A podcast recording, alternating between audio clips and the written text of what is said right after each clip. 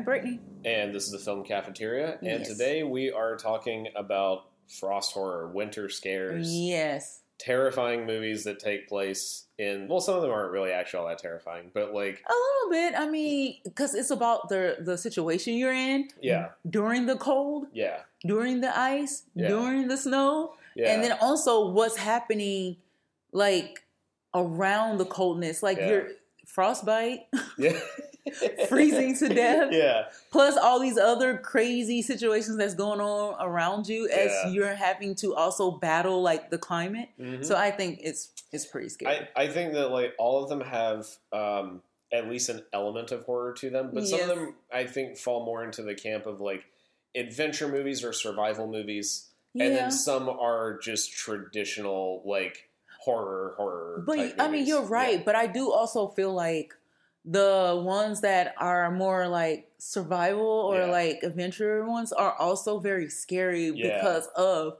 the the situations that the cold put you in. Absolutely, and each of these movies, for the most part, is a movie that will, to some degree or another, stress you out Yeah, it was stressful. over cold things. yes. um, speaking of things, one movie that we are not going to cover because it's been covered to death, but it is one of my all-time favorite movies. Is The Thing, okay. and if you're talking about frost horror, that yeah, that is the best one. yeah. I mean, yeah. The Thing and then the original Thing from the Other World. Yeah. Th- those are the two best ones. yeah. But like, we're we're gonna hit some other ones that are, yeah. in my opinion, you know, also amazing. Yeah, and they're more like those are the ones you can actually watch because they're more current Yeah, and you can actually see. it. So if you want to kind of like a a resurgence or a renewal of something that's Yeah. like more like today and Mhm.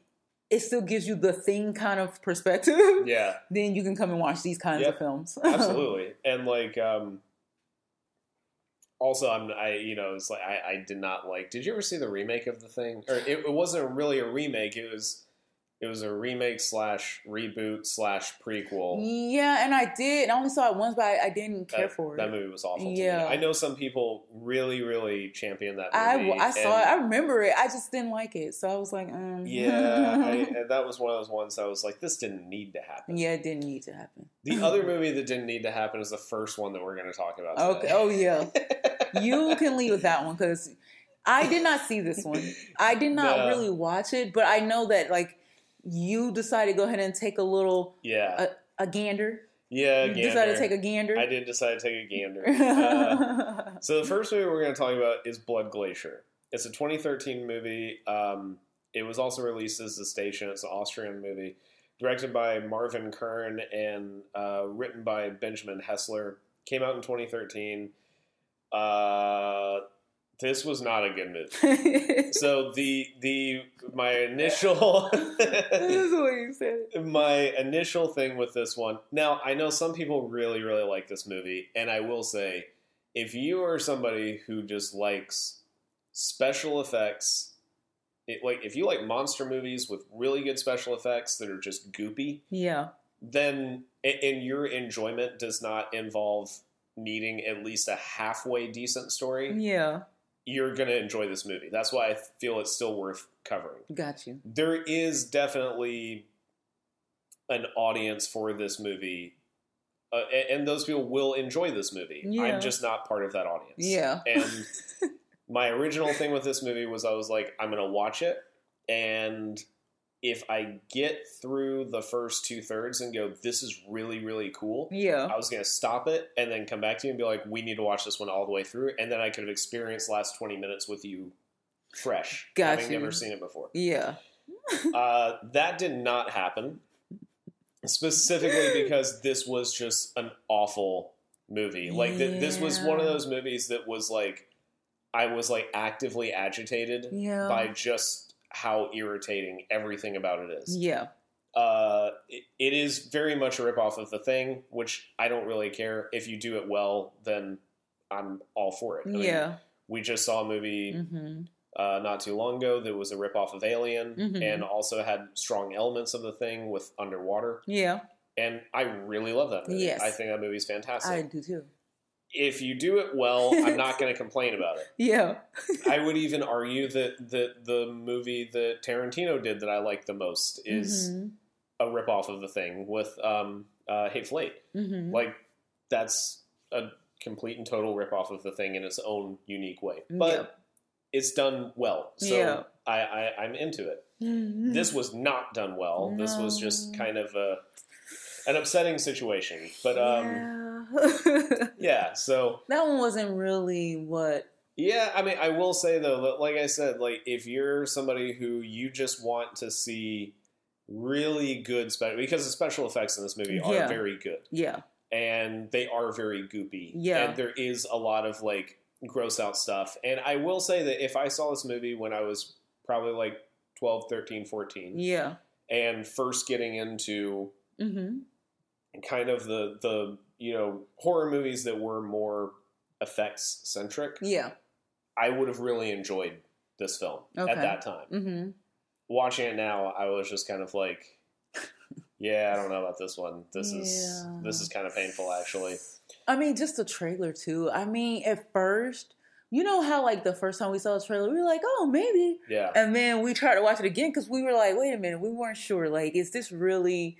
And then we saw the trailer the second time, and then off the trailer, I was like, "Yeah, no, I'm good. yeah, I can't. I can't do this." yeah, yeah. so. I just couldn't. Like, I couldn't even bring myself to even try. I was like, "Yeah, no." It, it wasn't. Uh, yeah, I don't know. It definitely was not a a film that was at its uh, best. Is I think the best way to put it. yeah, it wasn't at his best, man. um, another movie that definitely has an audience, Yes. but I was also not a member of that audience. either, yes. Is uh, another, and I guess that's one thing I will say about Blood Glacier is that one thing that was interesting with it that I felt that they could have done a little bit more with that they the way that they handled it was very odd to me but like um, there is definitely an element in that of it being kind of about climate change Oh, okay. and it being you know it, there being very much a um, an element of like ecological disaster yeah. you know like Yeah. in, involved in the film Yeah. that's also the case with our next film which is the last winter Yeah. a movie released in 2006. Uh, Mhm. 2007 was actually the big release for it. Um, directed by Larry Fessenden, written by Larry Fessenden and Robert Leaver. It also stars uh, Ron Perlman, James LeGros, Connie Mhm. Britton, Zach Gilford, Kevin Corrigan is in there. Um, this was. Uh, uh, you did watch this one with me. Yes, I did see this one. and I mean, I wasn't a big fan. I wasn't a big fan. You know, they had all the people in it, and I really genuinely thought because of the cast that it was going to be a lot better than what it was because Yeah. of the cast. But unfortunately, it, it didn't really do much for me, unfortunately. Yeah, you know, it, it's interesting because I got excited about this movie Mhm. because Larry Fessenden had done another film called Wendigo, which is also kind of a wintry horror Mhm. movie.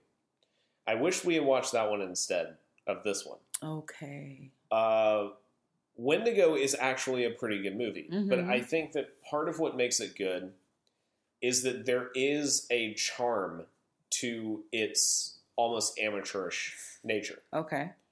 there is like this element of you know it does feel like everybody is there on a shoestring and they're just there because this story is really cool Yeah. and what they're trying to accomplish is really cool Okay. and you just kind of you know how sometimes you can see a movie that's very low budget and you can mm-hmm. tell that they don't have two pennies to rub together Yeah.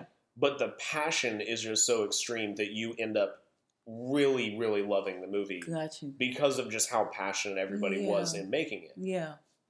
that was definitely the case with Wendigo. Yeah. The Last Winter is a situation where that same filmmaker got a lot of money, Yeah. and in my opinion, he he did use it well, but he didn't really actually go above that amateur Yeah. nature of what he had done, you know, previously. Yeah. And I you like. I wanted to like the movie a lot more than I actually did. I will say that it was very worth it for. Um, there is a sequence where the plane crashes into the the um, the outpost that they're in. Yeah. That part I thought was very well done. Oh, like no. the the whole But movie that's was, that, that, that's the part. yeah, it's like that that that part was like so intense and so well done that was suddenly like really into the movie. I was like, I was worth it for that, but past Yeah. that, I just was not No. too taken no, with that one. me either. I have to say it. So I don't have much to say on that one. Yeah. These are the ones we're gonna go by pretty fast because like you just don't have much to say. If you don't, if you didn't like it, you just didn't like it. So yeah. you don't have much to say about it, you know. And some you can rant on, but this one's just like, eh, I'm yeah, good. yeah, This one was, it, you know, again, it's a movie that you know I think what it talks about in terms of, you know, like an environmental disaster and Mhm. everything else, uh, the the Mhm. kind of ecological message that's in there, I thought was very interesting and very Yeah. cool. I also just don't think that the movie as a whole was like very well executed, Yeah, but either. um, I know this movie also has its, its loyal fans, and I, I think this is definitely a movie that is worth checking out just to see if it's something that you enjoy. hmm I myself was not one of its core audience members. Yeah, not at all. So our next movie yes, is an interesting one. Is 2010's Frozen. yeah, We're not talking about the animated movie. no, no, no, We are talking about the movie directed by Adam Green and written by Adam Green and starring um, Shawn Ashmore, Kevin Zegers, Emma Bell, and Rileah Vanderbilt. yeah. Um, this was a movie that when it came out and I saw it, I thought this was just awesome. yeah, How did you feel about it? I did too. When when I well rewatching it, I was just like, um, It? Yeah, it changed a little bit, It but but I do remember that when it first came out in 2010, and I watched it, I, I thought it was such an awesome movie. yeah, I loved it. And then when I watched it over recently, I was like, okay, it's lost its uh like charm a little bit because then you start seeing all the like, I don't know, the kind of errors in it, and you start to see everything in it, and then Yeah. you kind of like, okay, now. But when it first came out, I actually really enjoyed this film, and it's still even this time around. I mean, it still wasn't too bad for me. yeah, So I could still, it's still one of the movies that I, I have to say that I could, I could stand. yeah. You know, like the first one we talked about, I it was just like, uh, like that one was more cringy. Like I couldn't really stay with it. yeah. But this one I could at least stay with it. Yeah, like okay, so some it, it, it's funny because you said that it, you know it's like it kind of changed going back to it, and I totally agree. I agree in the sense that I have changed a lot since I yeah, first and maybe that's what it is. And- it's just you change. So it's yeah, so it's like when we were watching it this time. The first time that I saw it, I didn't really think too much about how illogical most of the decision making is. yeah, yeah. This time thinking about it, all that I could think about was I was like, why why didn't we just try the climb the first time? Like why Yeah. why are we doing this? Also, why are these wolves so ravenous? Like what's going on here for the now there's a movie that we're going to talk about later in which they're Mhm. ravenous wolves. Oh, now yeah. that movie makes sense. Yeah. This one I was just like I don't I don't get it. Why are they Yeah. this level of ravenous? Yeah, and not Like, only that, but like just kind of odd. Yeah, some of the like you said, some of the decisions that the characters Yeah. actually made that just put their lives in more danger and kind of was more crazy. Yeah. I don't understand because like for for instance, Kevin Zegers character yeah. um in the beginning, Yeah. um his name was Dan Walker in the movie Yeah. and I don't remember any of their names. I'm just I like, I, know. just remember them dying. Yes. and Dan actually made the decision after they were because you know it's a film about them being stuck yeah. on this snow this snow lift kind of like how you say kind of They- They're on a ski lift. a ski and, resort. They're at a ski resort. and the whole deal is that they get on the ski lift. They they Yes. barter with the guy who's trying to clear everybody off of the ski lift. Yes, to go, go on down one To- more time So they can do one more ride down. the mountain. What's really funny is that you realize once they're halfway up there that they're trying to do one more ride down the kitty slope Yeah, because uh, what's her name's character yeah. wa- was not actually a very good skier. Yeah. And, uh, like, yeah. and he brought his girlfriend, and I'm I'm assuming like I don't know, like maybe they just thought she I don't know. It seemed like uh what's his name, Shawn Ashmore's character. yeah. Joe, it sound it seemed like he was a little like he didn't like Dan's girlfriend or whatever. Yeah. And they kind of had this little closed off kind of thing Yeah. because he thought it was only going to be the two of them, and then when he brought her along, it kind of ruined their I guess bro vacation. Yeah. And so, like, I guess they wasted a lot of time.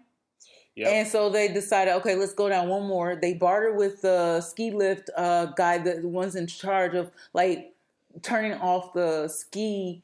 How you say the the belt that takes Yep. you to the um to the top of the mountain, and he turns it off because he he pays them. Uh, Dan pays him, and then they they get to go up to the mountain.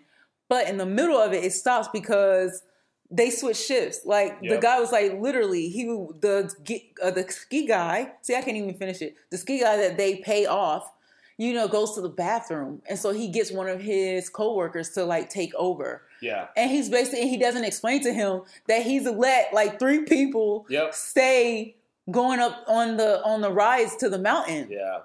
So because he didn't let him know, he covers his shift, and before you know it, he, the other guy stops the belt, Yep. and they can no longer move. So they're literally stuck in between the mountains. yeah, and so they're stuck on the ski lift about what, like twelve feet up. Yeah, like like basically like halfway in between. Yeah, and it's like, yeah, because they're like halfway up the mountain, about twelve feet, and Yeah. suspended about twelve feet in the air. Yeah.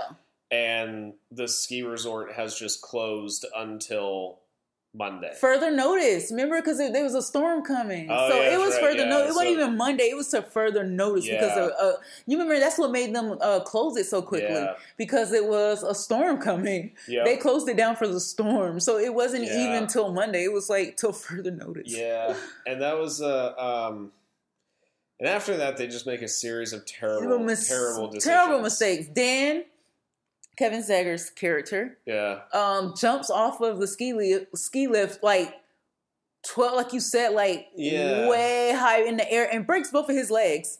But before he even does, before he even does that, the crazy thing is the wolves had already started surrounding them. yeah, So you see these ravenous pack of wolves, yeah, and then you still decide to jump down on from a ski lift that you knew was too high up that you're Yeah. gonna break your legs and you're gonna get stuck and get eaten by the wolves anyway. yeah. Like the other really crazy one to me is when there was the the guy who was down there clearing the snow Yeah. in the the snowcat, Yeah. and I was just like, if I'm gonna jump and break something, Yeah, I'm gonna break jumping on top to of that. Okay, Yeah. Like the thing that there's a person who can help me inside of. Yep. I'm not gonna just jump down to these like unreasonably Ravenous. ravenous, wolves. Yeah. I'm like, first of all, like there was a whole other story going on with how insane these wolves are because they, they were like they were monsters. They were not just wolves. No. And so I'm just like, okay, so first of all, there's some kind of horrible story going on with them Yeah. that we never even touch on in the movie. but there has to be something else going on. Like there's like some kind of evil in those yeah. woods that we're just never going to talk about because why would we? Yeah. But then like we make the terrible decision of just jumping 12 feet. Yep. And then after a series of very bad monologues, we then decide, "Oh, we could just climb Yep. and just scale the rope back. Now it is going to tear through my gloves." Yeah, because that was like that kind of rope you can't stick to. Like, Yeah, I also would really, really like to ask a ski resort expert how fast would that this line tear through my gloves if I had to climb? Yeah, because it did it pretty fast Yeah, with uh that was- Shawn Ashmore's character. Yeah, the moment like, he started, yeah, like the moment he started going across, it ripped it. But you know, because they also have those little tiny little, almost Yeah. like briars or thorns in it that you can't really tell are there because of the way the rope is twisted. It looks smooth, but when you touch it, it's a little rough. Yeah. And I think that's why it was breaking. I just didn't realize it would do it so quickly. Yeah, that that was my whole thing. Is like I understand at a certain point on the trip doing it, but it was pretty much like as soon as he touched it, it was like he was like going on razor wire. Yeah, and I was just and like, it looked like I mean, from the way it was cutting, I was like, did they use razor that, wire? that was my whole thing. Is I was like, there's no like th- this is unsafe. Period. yeah. Like we don't need to be on here at all. Like eventually, this is just going to cut through the metal apparently because Yeah. it can cut through everything. oh, and let's talk about the illogical thing about the weight. Yeah, Because there were three people on this ski lift, right? It Yeah. can fit up to three people. Yeah. But yet it was starting to break down, which I don't know how. Yeah. Because you build it so that it's sustainable. Yeah. And all of a sudden there's only three people on this entire ski lift and this cart and all the things are starting to like yeah. what? That didn't make sense. I- If I were to go to a ski resort and ask somebody who worked there, like, okay, if I get stuck up there and I decide I'm going to climb back, how long until the thing tore through my gloves? If he said, mm, pretty much instantly, I'd be like, mm, this is bad. yeah. And then if he then said, but you can't do that anyway, because the second that you hang on that rope, it's going to rupture the balance of everything and your your cart is going to topple off. I'm I'm not getting on that lift. No, because it's not I'm safe. That means you didn't even build it. like, And- yeah. yeah, and you know what's so crazy too? The crazier thing about it is that they had the um, ladder almost attached Yeah. to the poles, which means that at some point you can like you, you could you should Yeah, be able for- to be able to scale the ropes Yeah, and climb down from there I- if you get stuck. Because those are our emergency backups, yeah, right? exactly So then like, why was the rope That's like tearing what and the breaking? rescue team would have to use to get To up get to you. So I'm just like, if they told me like, yeah, we put those there for like, because at a certain point, I felt like they would say, at this particular lodge in this movie, oh yeah, we only put those there just because of regulation. Like we can't actually use them. I'm just like, what kind of half-ass ski resort is this? I don't want to get on any of your Yeah. stuff. That's that's scarier than the movie. Is the, is. the sheer lack of sensible safety. I just thought that was hilarious. I was like, that's what people use. You got these ladder steps right here attached to the pole, Yeah. so people can go up and down them in case of an emergency. Yeah. But the moment he starts scaling the rope, the the whole cart, the balance of the carts, like he was too heavy on his own. Are you kidding me?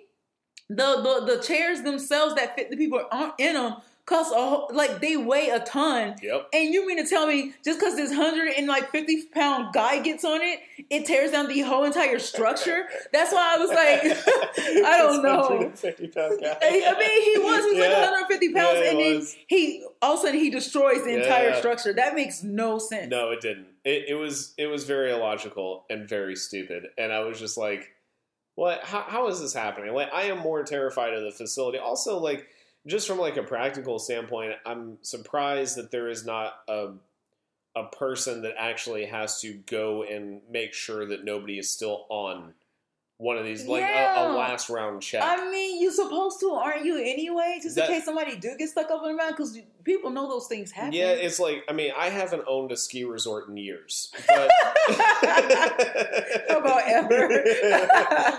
but I would think that you would have somebody whose last job was would just be to jump on a snowmobile yeah, and just take a really fast. yeah, and you got to look up because those Yeah. are where all the ski lifts are And- and up so above you. I would think that there would be somebody who their job is just to quickly zip out, make sure nobody's there, and then zip back in, yeah, and that they would also have evacuated a lot faster with an impending storm. Yeah, Not like, oh man, there's a storm coming, but like, yeah, I guess you can go up there. You're kind of pretty. yeah, Cool. yeah. Like, no, that's just that was just dumb. That's like, why I said. So that's the only thing is that being stuck in that situation is very horrific. Yeah, it is. that is. Te- yeah. That's like that's Yeah. terrible. That's horrifying. Yeah, But like with that being said, the movie logic itself was uh, Yeah, all it- over the place, and that's what yeah, the lackluster was this time around. yeah. I, I completely agree because the first time that I did see that movie, I was like, whoa, and then seeing it this time, I was like, this is just uh, Yeah, no, it makes like, no wait, sense. It, it definitely lets me know how old I've gotten because I'm sitting there the entire time just thinking about safety and Yep. I'm just and, and protocol. Me I'm thinking about background protocol the entire time, and I'm like, wait a minute, okay,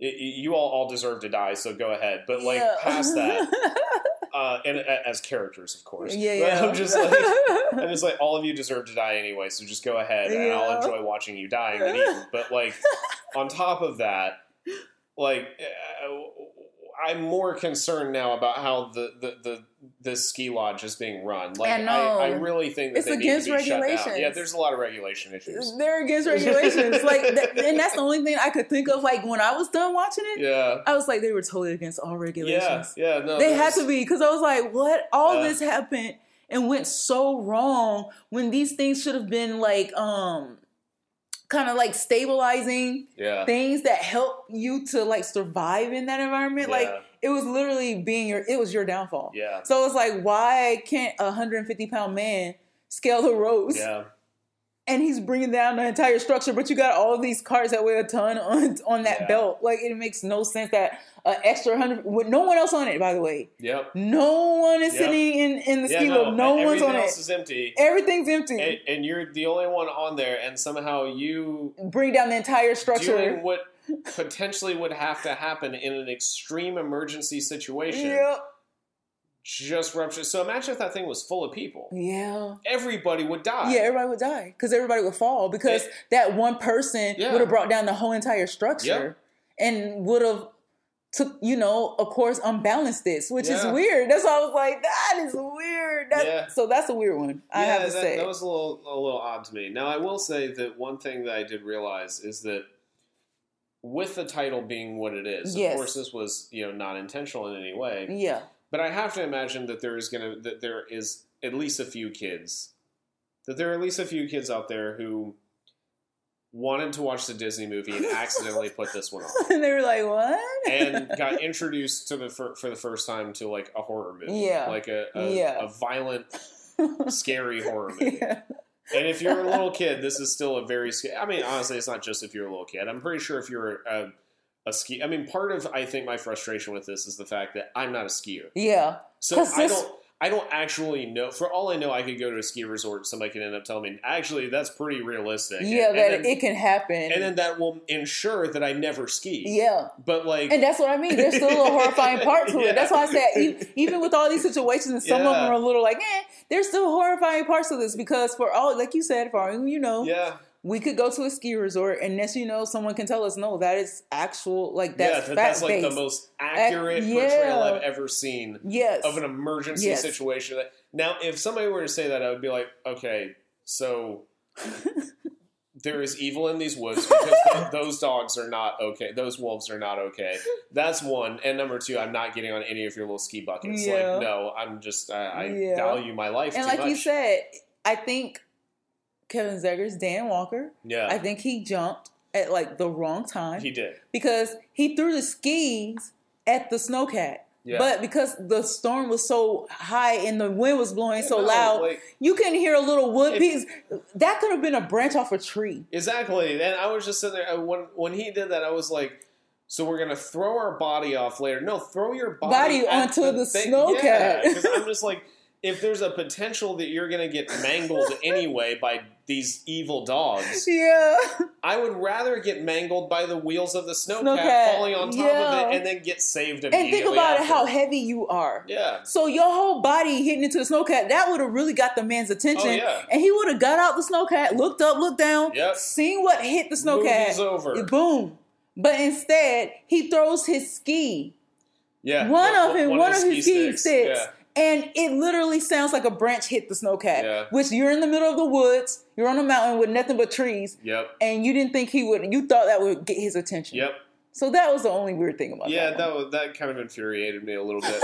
but like, I do think to continue the tradition of kids mixing this up, there needs to be a Frozen two. Oh my god. But I think Frozen two. I think you should get uh, Paul Lieberstein, uh, Toby from The Office, No. as like a, a, a safety regulations guy who goes there to shut that place down. Oh no. And I think that should be a sequel. like it's just like the new like newsroom. Yeah, pretty much, Yeah. yeah.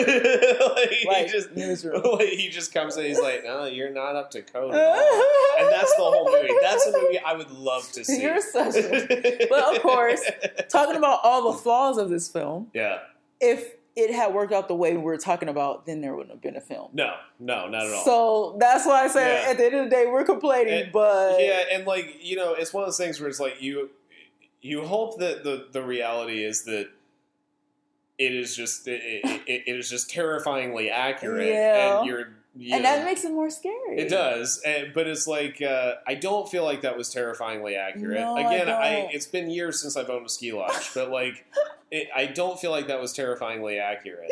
I don't think it was either. I, I do feel like that was like a like an Armageddon situation. You know, Mhm. like the famous story Ben Affleck asked him like, well, why wouldn't we just teach astronauts how to drill for oil rather than Yeah, seems so- no, and, yeah. and Michael Bay just kind of looked at him and was like, "Do you like getting paid?" You know, uh, it's like like you can't like- question. Yeah, Yeah, it's like I kind of feel like this might have been a similar situation. Yeah, like don't question my logic. yeah, like if one of the actors kind of looked at like Adam Green and was just like, "What? would the would our weight really actually do?" it? He'd probably be like, "Do you like getting paid?" Because if so, then you need to stop. so that's unfortunate. so yes, this is our third movie that we've talked about that was really the ones we like the least. So Yeah. this is what we've started with. We've Yeah. started with the ones we've liked the least. we have, yeah, Um, I say the horrifying part is is still you don't want to be in a situation Yeah, like that. Whether it's that realistic or not, you just wouldn't want to be stuck at a ski lift. I think that is the most scariest part. Is that there's a storm that's happening and I'm stuck on top on top of a ski lift. Yeah, and I I will also say too, this movie has uh, like its its fans and its fan base, and it, you know people that love watching this movie every single year, Yeah. and I totally understand because. A, a favorite movie of mine that's on this list that's a little bit later down is a movie that a lot of people hate, but I really, really love it. Yeah. And so, like, I totally understand. And Yeah. I will say, when I first saw this movie, I really You enjoyed it. enjoyed See- because you know why? You were you were actually fascinated and in awe yeah, of someone making something so that could be so horrific to you in real life. This Yeah. wasn't any like ghost or No, this was like no. real life Yeah. terror stories. Yeah. Like I, that's my fear to go to a ski lift. it just gets And stuck. yeah, and just get stuck. like, are you kidding me? And then a Yeah. snowstorm is coming, Yeah. and then to add to my like, to my like just just traumatizing experience yeah, is that now there's ravenous wolves. Yeah. So even if I try to get down, I'm gonna get eaten after I get down. So either way, I die. Yep. So I can either freeze yep, on the ski lift and die, or I can jump down, yep, either break my legs, or even if I'm safe with my legs, I'm still gonna end up getting eaten by wolves. yep. So that is that, and that's horrific for any person's real life situation. Yeah, it is. It is. And I, I will say, I do definitely still recommend this movie because as, Yeah. as much as it might frustrate me, there's somebody. You, I- I think first viewing, a lot of times you can actually end up kind of really enjoying something. I a lot think you more. can, yeah. but then if you watch it again, that's when like that fourth wall breaks. yeah, you the can, logic of it kind of breaks you can start bit. picking it apart a little bit on, on Yeah. it. I think especially like um, this is a fantastic movie if you're especially I think if you're a little bit younger hmm and you're seeing it because like I think that's one of the other things too is that you know that you notice sometimes with horror movies that deal with people at certain ages Yeah. is that you can find yourself aging out of the emotional logic of some of the characters too. Yeah, And I think that that was kind of my big issue was Yeah. that I, I really aged out of the emotional logic Me of the too. characters. Me too. And so for me, a lot of the things that they're dealing with are Yeah. things that I just simply don't care about. yeah. And so I was kind of like, oh, well, okay, yeah. So yeah, throw yourself to these wolves, please, Yeah, just please, just ahead. get get rid of, get, just, just go, Just go, go. please. I want to watch you eaten. Yes. So I and I agree. I think that's what it comes down to. yeah, But don't let us two yeah, don't let the two of us like stop you from No, like no, watching. I- I- we did our own rant just because yeah, we loved it at first and then when we saw it again these many years later, we Yeah. realized how illogical this was. yeah, But it's still a great movie, I say, to watch for the first time. yeah. It is. Like just erase the things from your mind. Yeah. Just go purely just go purely off of yeah. what you're seeing and what that experience could be like for you and put yourself in that position on like a dark, cold, and kind Yeah. of rainy day. And I promise you, it will still be like, okay. Yeah. I think it'll be still a pretty decent movie if you're Yeah. not overthinking it like we we are doing Yeah. now. I, I, yeah, that is Yeah. a good way to put it.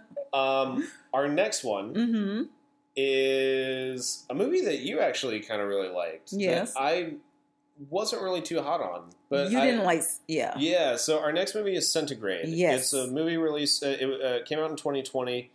Uh, directed by Brendan Walsh, uh, written by Daley Nixon and Brendan Walsh, with a story by Daley Nixon, and it's a very small cast. It stars Genesis Rodriguez, uh, uh, Genesis Rodriguez, and Vincent Piazza. hmm Um, I was not very hot on this movie, but I I, I noticed you responding a lot to it. Yeah, it was and then- decent. Yeah, you kind It of was decent. It wasn't like it was like super amazing, but it was decent to me. Yeah, because I had never saw a movie that captured that essence of someone being stuck in a st- like a snowstorm Yeah. inside their car. yeah, And so- like they had to find ways to like survive. Like they had snacks, remember, because they were yeah, traveling, so- and they had to split up peanuts and like different snacks, and Yeah. they had to like Yeah. spread it out over days. Not only this, but this was even like the biggest thing that was more crazy is that the woman, yeah, the main character, was pregnant. Yeah, so I was gonna say really quick because this one, as much as I was not a huge fan of this, it is actually worth reading the synopsis on this one. Yeah.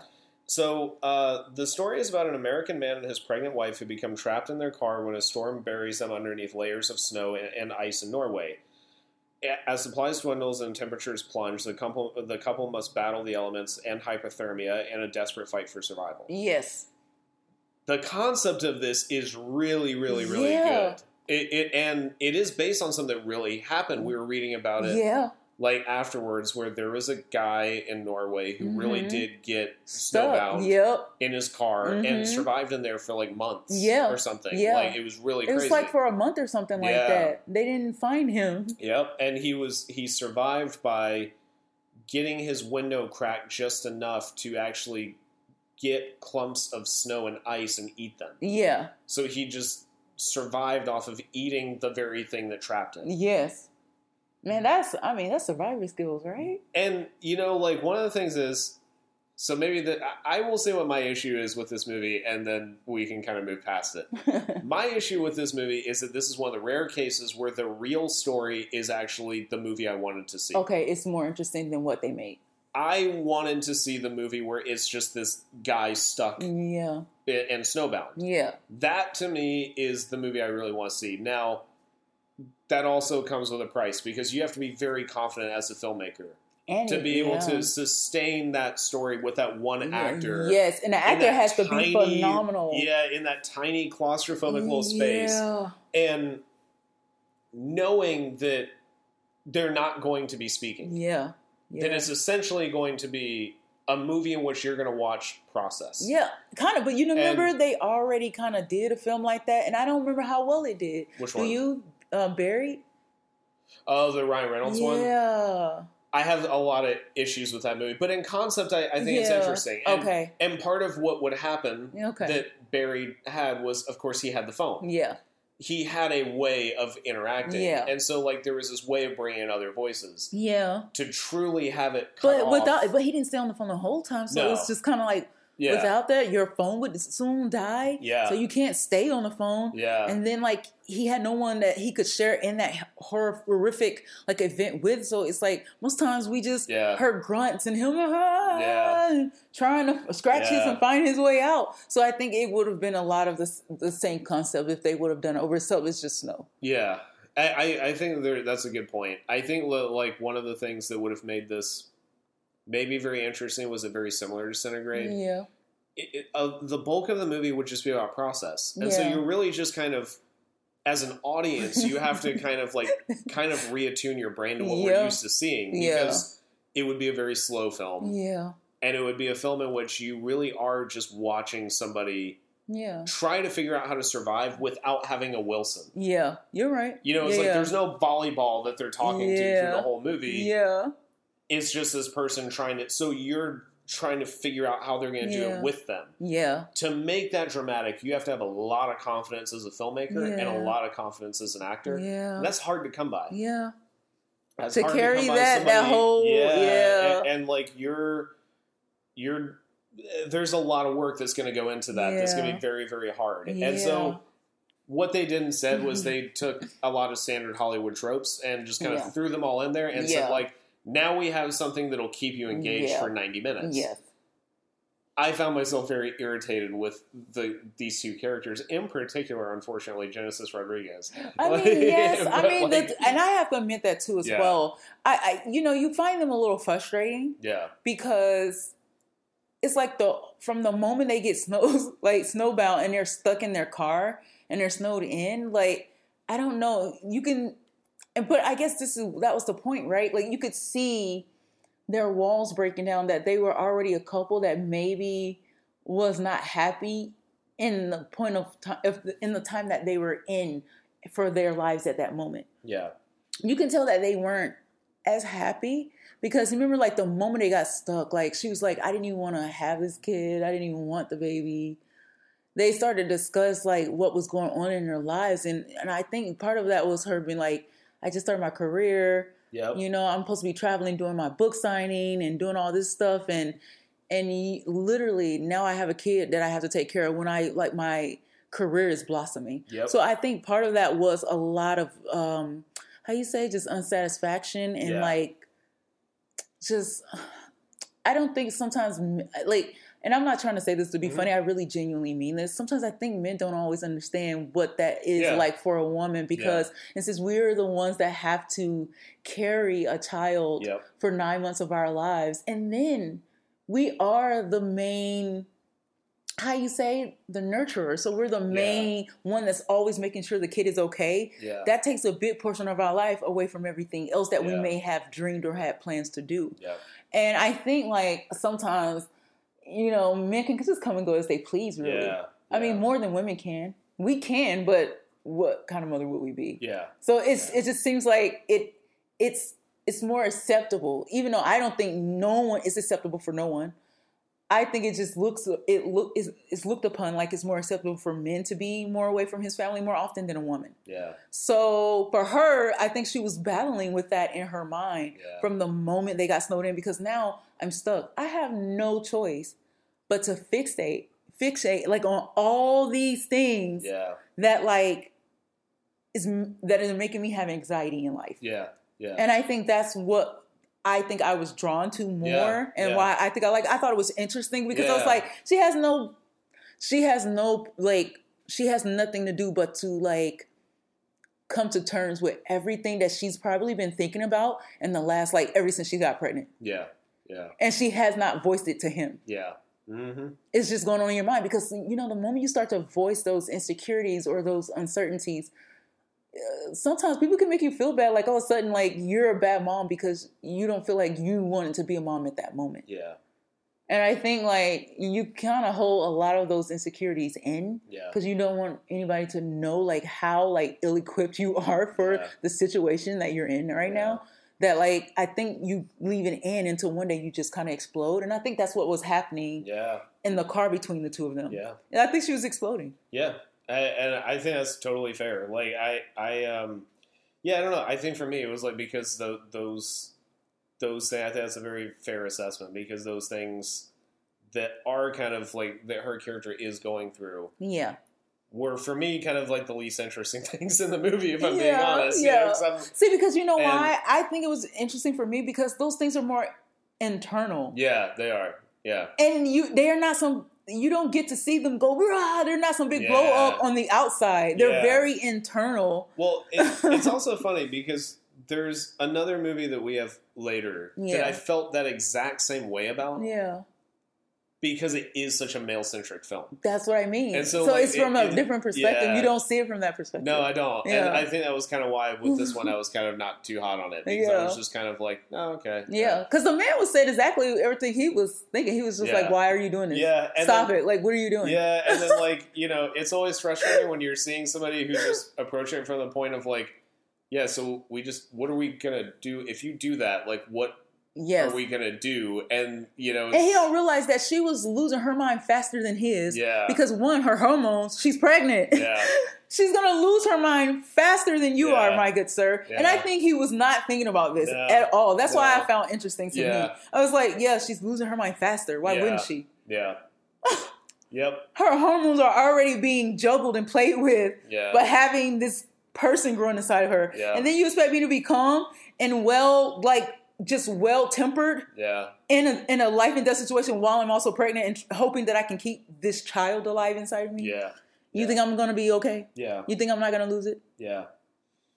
You're crazy yourself to think I'm not gonna go Mhm. crazy. Yep. so I think like, and I like seeing that dynamic actually. Yeah. But like I said, it was more internal. It wasn't like something that needed to be said. I think she was just acting out on. On Yeah. it. It wasn't something that needed a big blowout. It was just that's how she was reacting. Her words, the way she was like angry, the way she was like losing everything. I think I was like, that's what that is. Yeah. She's losing her mind. Her hormones are already being messed with, man. She's losing Yeah. her mind. What are you talking about? Yep. She's already in a precarious situation by being pregnant. Now she's Yeah. even more precarious situation by being stuck in the snow in a car for like 30 days. Yep. That that is a good point. I mean, it is a good point. It's like Why yeah, would you think there's logic in that? There's no logic in her. Yeah. At this point, there's no logic in her. No. I mean that is a very, very good point. I, I have I have no rebuttal to any of this. so that's why I think I enjoyed it a little more than you did because I could see it just bubbling, and I was like, "Yes, yeah. why wouldn't she be losing her mind?" Yeah. No, This I mean, is wild. Like, why I- wouldn't she? No, I mean that's that's totally fair because that, that was one that, yeah, like I said, like I just I wasn't really too too hot on it, but I saw you responding to it. Now talking to you about it, it's like I can see why Yeah. you responded to it in Yeah. that way, and I was like, oh, that's cool. and and you can Yeah. actually see and like i said to me the most like horrifying situations or the to me horror the true horror stories are Yeah. things that you can actually see yourself being a part of yeah, like i can see that happening to me yeah, so like that is the mo- to me that's scary Yeah. to then know that this could happen to a real person this could happen to anybody and it did yeah, but it just happened to men but think about if it happened to a woman who was pregnant yeah, that's what i'm saying that's so i was just like whoa yeah, like that kind of blew my mind. That's why I enjoyed it a little more. Yeah. Because I was like, whoa, Yeah. like you add layered on top of layers, dude. yeah, You tried to get her to like to me, yeah, this was more woman driven because was, you you added some layers to her pain. I mean, she was already going through stuff. yeah, Your mind is already all over the place. Then you edit this. yeah, Then even worse, later, spoiler alert. Sorry, you guys. If you don't want the spoiler alert, stop it right here, right Yeah. here. But then her husband dies. yep, And the baby is born. yep, The husband dies. yeah, He freezes to death yeah. because he leaves the window open. No, he doesn't leave the window open. Remember, It was she- cracked. She, smashed the window to try and get out. oh, you're and then he was Gives trying to dig coat. them out of there and winds up giving his coat over to her and the baby. baby. But you remember he too cold in also le- he also puts his head. His entire head is Yeah. toward the window where it's cracked and open. Yeah. Because he wasn't at the part where it was broken. He was at the part where he was still chipping away, Yeah. where the window was just stuck a little bit. He ended up dying, yes, because he did freeze to death because he Yeah. gave his coat. But you remember that he wasn't at the part where the window was broken. He wasn't even at the part. But yes, the whole car was cold, of Uh, course. I thought she had like smashed out that whole. She did. It was the back window though. She had smashed out the back part. The part Oh. that he was digging at. Yeah. That's not the part where she smashed out. Oh, I thought that was the part that he was no. trying to dig out of. and he laid his head to rest. Mhm. And when she woke up, his head was against the open air. Not only Yeah. that, but he didn't have a coat. Yeah. So he had given yeah, his coat to keep the baby warm. Yeah. And see, that's that's what I'm saying. That's true heroism. Yeah. You yeah. know what I mean? Like, think about that. Like, he gave his coat. He, Yeah. and she, he was like, "No, I'm gonna be all right. I'm gonna be all right." Yeah. And he gave his coat to make sure they were extra warm. yeah. And he ended up dying. Yeah. He froze to death. Now I will say Because you one- remember what they said about like freezing? I kind of read a little bit about this because, I, sorry, there was like this horrific story that happened in real life a, cou- a few years ago that I had found out about. And so I was interested. Um, something happened. And so I think this is this is the part that is very much accurate and true for me is that he died because you know how like when you go to sleep all of a sudden you no longer feel the cold but the whole Yeah. while it's actually still affecting your body Yeah. and your heart is basically stopping but how would you know if you're asleep Yeah. so yeah. you just basically died in your sleep Yeah. but you froze to death Mhm. like your heart just stopped Yeah. it was like pounding slowly and pumping slowly until it just Yeah. came to a complete a complete stop Yeah. your body temperature just dropped Yep. like drastically Yeah. That's wild. And Yeah. I and I read about this because I read this real story that happened to somebody like that. Um, and so then when that happened to him, I was just like, it was just like the saddest Yeah. thing. And what's even worse, she had to remember she stripped him naked Yeah. and yeah. took more of his clothes because what else could she do when they Yeah. were freezing? I was gonna say that like the one scene in the movie that I did think was very affecting was that. Yes. Was right after he died and she ends up having to strip him naked and then there's that moment where she's laying next to him talking to him. Yep. And you know, it's just his corpse. Yeah, he's and, blue. He's just turning blue. Yeah, and she's just sitting there talking to him, and I was like, "Wow, that was actually to me a very affecting scene." And you remember she had to eat her afterbirth. She did. She had yeah. to eat the placenta. Yeah, That I mean, that was very woman based. Yeah. Like when you really think about everything Yeah. that happened, I was like, the man had, had no chance. yeah. The woman had a chance. The man had no chance. I'm sorry, he had no chance. And I'm not saying this to be funny. I mean, he gave her everything to make sure they were okay, and that's Yeah. what a man is supposed to do for their family, right? Yeah. But also, he had no chance because I mean, the survival Yeah. level of what a woman will do. she has all these different parts of her body she can even eat and use. And Yeah. I'm like, she just, I mean, I mean, Yeah. he had no, like, he had no chance. No. He had no chance, dog. Yeah. He had no chance. I mean- The only thing that you could say gave him a chance is the fact that in real life that happened to a guy who survived. yeah, and so we know. I know, but I'm talking about in that particular. Well, I mean, it just lets you know who the real apex predator is. That's all I'm saying. I'm just kidding. You know? You let's not go there. let's not start that right now. No, but, But like, it, it is interesting hearing you talk about it because Yeah. it, it does give me kind of a different perspective on the film than what I had as we were watching it. Because yeah, as we were watching it, I think the the one thing is that the the movie that I was expecting was very different from the movie that I got, got you. and the movie that I got was kind of a, a truly a domestic drama in its own way. Yeah. And Yeah, I, I was sort of expecting it was going to go kind of into a little bit of a different area than what it actually got did. you. But I mean, it was still there were affecting scenes in it. I just did not think overall it was like this Got you. fantastic kind of film. And I didn't even think it was like fantastic, Yeah, but I did think the situation they were in were hor- was horrifying and very intriguing for me yeah, as a woman because I'm like, think about what all the challenges he piled on on top of her to face. yeah, And that's when I knew it was a lot about her more than the guy. Because Yeah. look at all the challenges she he piled on her to face. yeah, That was kind of like her challenge, you know. Yeah. That was kind of like something she needed to like conquer and overcome. Like Yeah. as you know, someone that was like stuck in a situation where you're pregnant and then you're stuck, you're snowbound. And then, like, you don't have no food, so how are you gonna feed the baby? But of course, you have breast milk, so the baby is still eating and feeding on Yeah. you. But you have to actually stay strong and feed and eat on something too in order to feed the baby. yeah, So that's that's another part. So that's why she had to feed on the placenta. yeah, So then, you know, and if she's weak, then the baby will be weak. Yeah. So you got to stay strong because you need that baby to be strong if you want the baby to survive. yeah, So I think this was a very, I think It this was, was geared very much toward women yeah, in yeah. a lot of, No, lot of that, ways. that's that's a good good point. So if you're a woman and listening, then I Mhm. guess go watch Centigrade. Yeah. I mean, it tells you about the kind of strength man, Yeah. we can have, Yeah, dude. Like that was crazy. yeah, But you know, I say to also like bring another element to it of like marriage yeah, and how people choose to see each other or how what you choose to like yeah, make the center of your marriage. I think that matters too. And I think this played a big role in showing you too like how little sometimes you communicate and really talk about your feelings in a marriage, Yeah. which is I mean, that's the time you're supposed to be able to be like you can talk about Yeah. things because you remember she started just pouring out her heart like Yeah.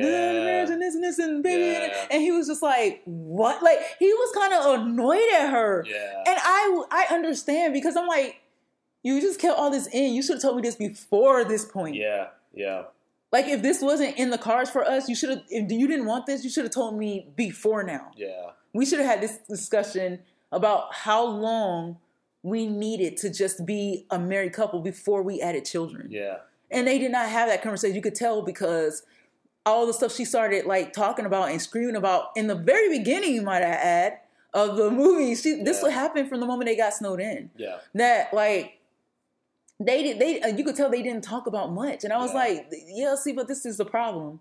yeah, You're supposed to talk about this stuff before it happens. yeah, Don't be mad now that you're carrying a baby. You're supposed to talk about this before it happens. yeah. Yep. So that's Yeah, it's kind of of yeah, it's kind of crazy to not really get into your marital tryst, your big marital tryst until you're snowbound. Yeah, until you're stuck in a that situation, and then you're like, now I want to part my heart and tell you I never Yeah. wanted this. Yeah, What? yeah, What? yeah, Now you tell me? yeah, exactly. We're about to die and now you tell me? Yeah, exactly. So I don't know. Like Yeah. that one's that that that dynamic was also like interesting, but it also Yeah. tells you a lot about how sometimes sure. you don't talk in your marriage. Yeah. No, you should be. I think that's the one person you should be able to open up to like a lot about how you feel because Yeah. I mean both of you are involved. Yeah, This is not just a you or me. This is a you and me. yeah, So those things should definitely be talked Yeah. about. So I think it had a lot of um interesting like dynamics and stuff to the story, and I think that's why I enjoyed it yeah, because I saw real. I just saw real life in it. yeah, Even with all the situation they were going through, I saw real life in it. That's why I think I liked it. yeah. That's cool. It wasn't breaking logic like Yeah. Frozen was. Yeah, yeah, yeah. It wasn't breaking logic like Yeah. that. Like so, I thought it did a pretty. I think it did a pretty good job of being grounded, Good. Yeah, yeah, yeah. I- and that's get why I think I liked yeah. it. Yeah. Yeah. Sorry, I talked Yeah. about this a lot. No, no, no, that's, that's what we're here for. Um, but yeah, that's Centigrade. Yeah, that was Centigrade. And it was like, I mean, now that you're we're talking about it, I'm just sitting here thinking to myself, I'm like, ah, maybe I need to rewatch this one because like, now, and because now I'm seeing it a little bit different than Yeah. what I was thinking about when I Mhm. was watching it. Yeah, So now it does actually make me curious to go back and rewatch it Yeah. to just kind of see it but even from if that you other perspective. don't, you O- only because like I think what's interesting about it is that sometimes you realize when you're talking to somebody else about a movie that there's more there in that movie than maybe what you gave it credit for when you were Yeah. watching it. And it's one of those things that to me makes movies incredible is Yeah. because you can always it's what makes uh, also criticism a very Yeah. interesting and fickle thing yeah, is because you can always go back and reevaluate a movie yeah, based on what somebody else has told you. yeah, I, I think that there's something definitely true to the fact that you know something as simple as what you had for lunch that day can Yeah. affect how Mhm. you feel when you're watching a movie. yeah, You know, or whatever you know, stress of whatever else in your day can affect how you see something in a moment. yeah, So it makes me curious to rewatch it to see if I come away feeling any different after this conversation, yeah, or if I watch it and I'm still just kind of like, yeah, I don't get it. yeah. You know? Because I mean, there's some things that you have said too about different movies where I didn't see it even, yeah, and I didn't, and it didn't bother me not to watch it again. yeah, But it gave me a whole perspective from when, I did. I'm going, okay. yeah, And sometimes I'm like, I, I like, I, I, I don't get what, like Yeah. how, yeah, like that's what he saw, but like it's okay. And I'm like, but I don't have to watch it over. I'm like, Yeah. I get it now why you like it. yeah. So I kind of well, get why you like it. You know what I mean? I'm the weird person that always wants to go back and rewatch. oh, you can. I, I would never discourage you. I mean, this is what this podcast is also about: is Absolutely. to encourage people to just Yep. have an open mind to like cinema and going into watching Yeah. all different kinds of movies. I, I mean, I don't think we have to be stuck in one type of or genre or like fixated on one kind of movie. I think Yeah. the whole point of like to me cinema i wouldn't say movie movies i would say Yeah. cinema for me is the art perspective of it Yeah, it's absolutely. it's always met as a point of expression so it's like and there's different kinds of, of expressions Yeah. you don't have just one No. Do, are we all monotoned yeah. no so why would movies be Yeah. I mean, normally we wouldn't Yeah, be. yeah, so why would why would film be? That's Yeah. why I don't like just sticking to one type No. of a sort of movies because I'm like I'm not one note. yeah. So why would I want the things that I inspire me to be one note? Yeah. I'm not one note. yeah. So I mean, that's what this is about. Is Yeah. sharing it. Absolutely. Um, so our next movie Uh huh. is a movie that, in my opinion, has zero logic, despite some brilliant performances. yeah. is a movie of absolutely no logic whatsoever, and I will not probably be rewatching this one. Okay. But I, I do think that the performances are outstanding. Okay. And I do think that it was made very well. Yeah. And that's the other thing I will say about Centigrade too, was I thought that the filmmaking in it was pretty good. Yeah. But in particular the the ending. The Yeah. whole last five minutes of the movie Yeah. I thought was like two legs above the rest of the movie all of a sudden. Where I was like Yeah. almost felt like I was watching a different film Yeah. the moment that he shows up dead. Like yeah. the moment she wakes up and finds him dead. Yeah. I suddenly felt like I was watching a totally different film that was much better. Yeah. That started And- then. What started in the beginning? Yeah, and I was Yeah. like, I don't know how we suddenly. Yeah. I was like, maybe we should have killed him in the beginning Yeah. and then gone from there because that sounds like that would have been a better movie. yeah. But um, our next movie is Infinite Storm. Yes. Yes. It's a 2022 movie yes. directed by. I'm so sorry that I'm about to mangle both of these names of these two Polish filmmakers. Malgorzata Sizm Sizmowska Uh, Samowski? Samowska? I don't know. Samowska? and uh, Michael yeah. Englert. Englert? Englert. Yeah. Yeah, so I am so sorry to. Mikhail? Is it Mikhail? Maybe Mikhail. Yeah, I don't know. Okay, we don't. We, Yeah. We're not good with. Uh, Yeah. So I apologize to both of them. I am not good with Polish names. Yes. Uh, the screenplay is by Josh Rollins. Okay. Just the way you say it. and it's uh, uh, based on a, a book called High Places: Footprints in the Snow Lead to an Emotional Rescue by Ty Gangi yeah. or Gagny. Yeah. Um, and it stars uh, Naomi Watts, Billy Howle, and Denis it's- O'Hare. Denis O'Hare, uh, Parker Sawyers, Eliot Sumner. Yeah. But um, this is like a, a interesting movie. It's pretty straightforward. Yeah. It's basically Naomi Watts in her spare. I think she loses her kids. Yeah, but you remember it's also based on like I think what is it based on a true story? Or Uh, yeah, I believe so. I believe the book is like a real. yeah, it was based on a true story where this woman. Oh, I'm sorry, it was an article. I'm Oh, it was an article. Okay, where she um spends her spare time being a rescuer. Like she was a a nurse or something. She was a nurse, and then her. Mhm. So I, you know, spoiler alert, but she was a nurse, and then her, her, uh, her children die. her children die because there's a gas leak in the house one night. And they couldn't she couldn't smell it. No. So it kind of killed them in their sleep. yeah, because she has like no sense of smell. I think Yeah, like it was something, something- yeah. where she has no sense of smell,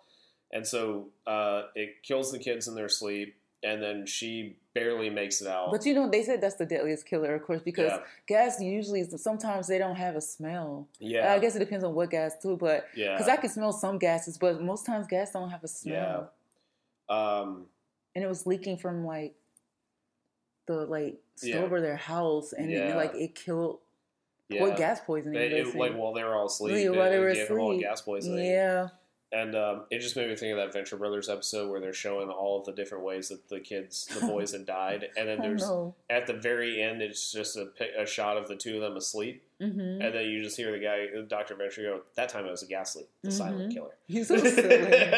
but um, uh, but like so essentially, what in her spare time, like you said, she volunteers to just go up the mountain and make sure that Yeah. everybody's safe in the event of of like a Yeah, storm, or anything yeah, bad mhm. that happens. And she goes up there and she finds Billy Howle yeah, up there. yeah. And in a series of completely illogical and irrational moves, this guy, she literally drags this guy back down the mountain Yeah. as he is potentially tripping, potentially you, you don't you, really you can't tell. you can't what- tell what's, happening, with this guy Yeah. at all. Eventually, you find out that he went back up there to try and find somebody who had disappeared, but that's like at the very end of the movie. Yeah, he tells her at the Uh, diner. yeah, like all of the stuff around how she got this guy down. hmm You're like, this woman is definitely a hero. Maybe you should have just left him up there. I don't know. I mean, like, But that's not her job. I know. She's a And search and is- rescue volunteer. So that's like it's her job to search Yeah. and rescue no matter the situation because And- sometimes think about it. When you do search and rescue, you don't always get somebody's whole story. No, you don't. You don't get And- anybody's story. You just got to rescue Yeah, them. and, and she's in- in the context of the movie as presented to me. She is. This woman is definitely a hero. This But if you ask me, the the horror part of this story was the fact that she had to deal with this guy the whole Oh, time. yeah, I I'm mean, the- like the- that the- was the horror of her having to try and get this guy down the mountain while there's a storm coming, and they can't make time. and then he kept wanting to like stay in places and die. yeah, He he, he didn't he would- want he didn't have the like motivation to keep going. he just wanted to And- die in places. and he kept like drifting off, trying to run other places, trying to do drown, things. Yeah, trying like, to be trying to freeze to death. He just tried to do so many things to his life while she was trying to save it. Yep.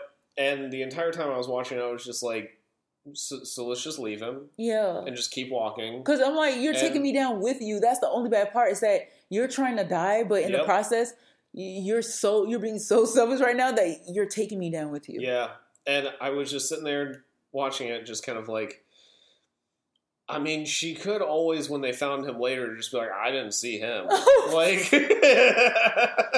That's the that's I think that's the worst part of our humanity that we can do that. know. You know, And, like, but and of course, like I, you know, when you when you read about the real story and when you see what she went through, like she is definitely that it is definitely an act of like yeah, pure selflessness and Yes. and heroes and, and heroism. maybe a part of that too is like what we don't always realize is sometimes like people become those things because eh, they're trying to they're searching for something or even in their own heads and hearts yeah, think about what i'm going to say is that they're trying to make amends yeah, so even when you think about it because she didn't smell the smoke and she Yeah. didn't smell the gas and her daughters died i think she decided to start rescuing people to make amends for yeah, that absolutely. so it's like you kind of torment yourself with those kinds of things, and, And- it was so sad. Like and- I was like, dang, like yeah, and that was hundred percent the movie. And to me, the entire film, the reason that I did actually end up liking as much as I did, and that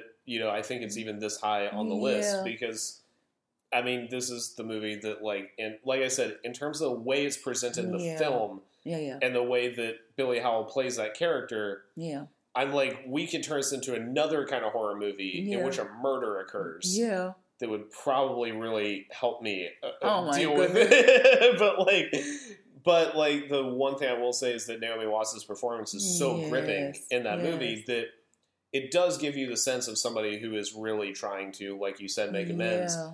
There's a scene toward the end after she gets him out. Mm-hmm.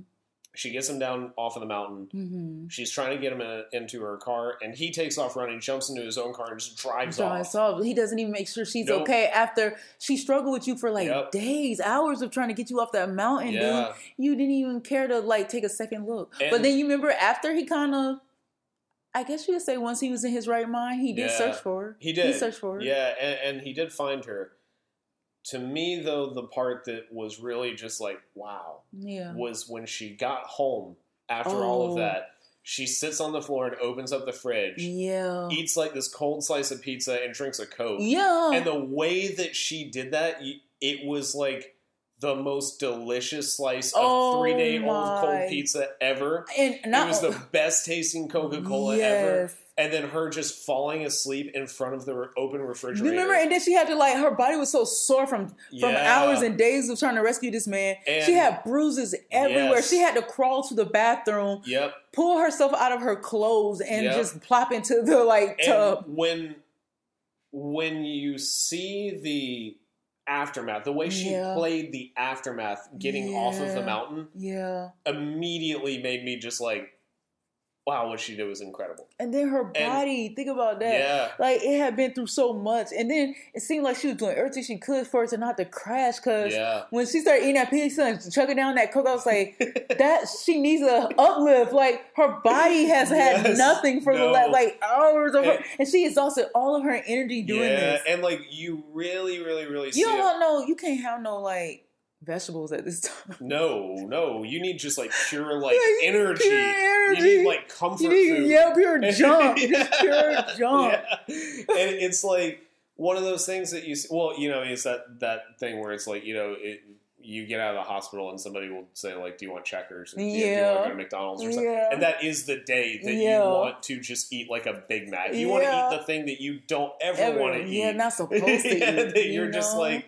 All of a sudden, you're driving home. You're like, oh, you know what I want to do? I just want to like kill a Big Mac and some fries and a Coke. I mean, I was just in the hospital. I saw some awful things. Yeah. I just want to. now I just want to coke a bit back. Which is probably the very same thing you were in the hospital for. Now Yeah, you want it. exactly. You're craving it. and, and it's like you know one of those things where it, when you see her play out that part yeah, at the end, yeah, that's what really solidified for me what she did. yeah, Because in the watching of what she did, yeah, and again, it comes down to these performances where it's like the way that Billy Howle played that character, and Mhm. I have no doubt that that's probably what the real woman went through Yeah. with that guy. I'm pretty sure that it was very close to that. yeah. Because I mean, he, it seemed like he was struggling to like decide if he wanted to live or not. Yeah. And that whole way down the mountain, he was trying to decide if he wanted to live or not. That's why Yeah. he could. He kept putting himself in situations that where he needed to be saved Yeah. because it's like he was trying to. Yeah. The whole time he was trying to decide if he really wanted to die or not. Yeah. The whole way down, while someone else had already decided for him, like, no, you gonna live. Yeah, and You know? and it's like you don't. I think like you know again, it's one of those things where it's like you can just have the wrong thing for lunch that day and just all of a sudden be watching Yeah. a movie and like you know that you could just kill this guy, right? Like nobody's Yeah. gonna know.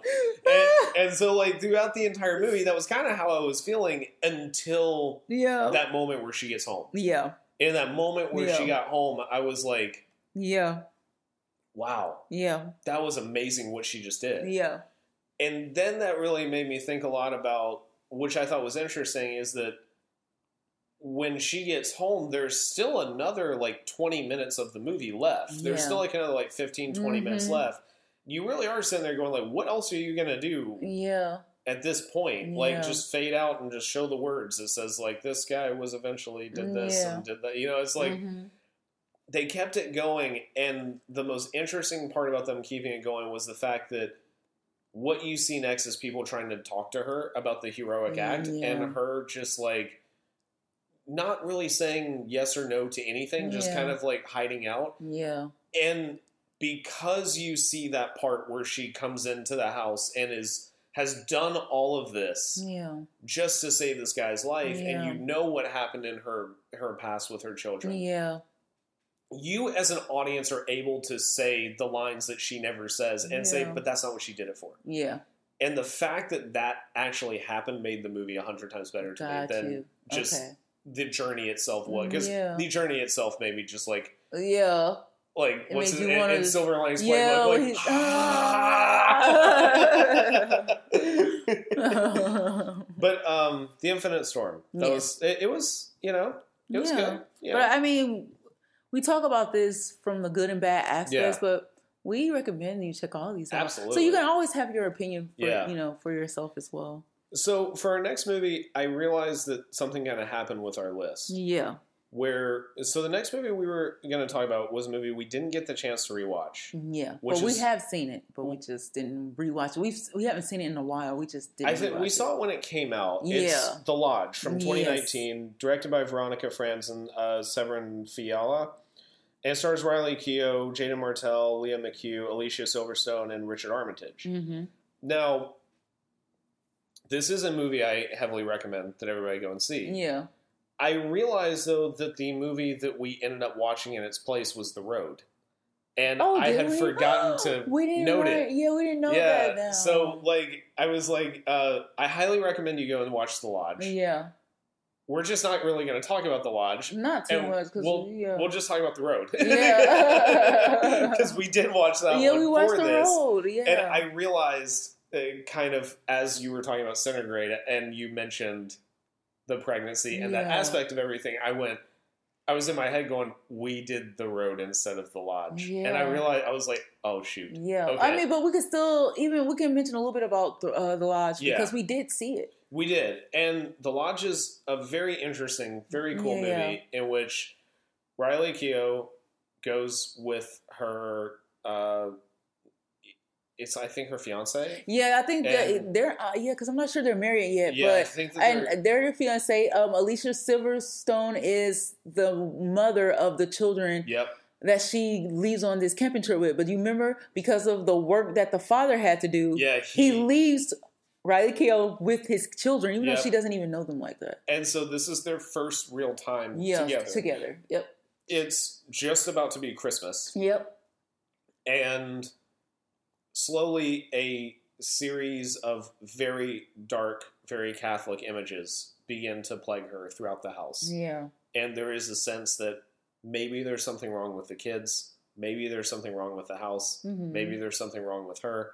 And slowly it all just kind of unravels Yeah. until you get a an ending that has stuck with me ever since we saw it of people tied to chairs at a table with duct tape over their mouths yeah. and it was It got sadistic. It, it got incredibly sadistic and also like just very very frightening to the like whenever you involve kids it gets really Yeah. scary Well, because you know the weird part about it is that the children were the culprit of this whole thing. they were They were evil, man. yeah They had some malice intent in their heart because you remember she woke up, she the the whole entire like electricity was out, yep everything, and it's because the kids like decided that they were going to torture her to death. yeah and she starts thinking that like things from her past are coming back to haunt her Yep.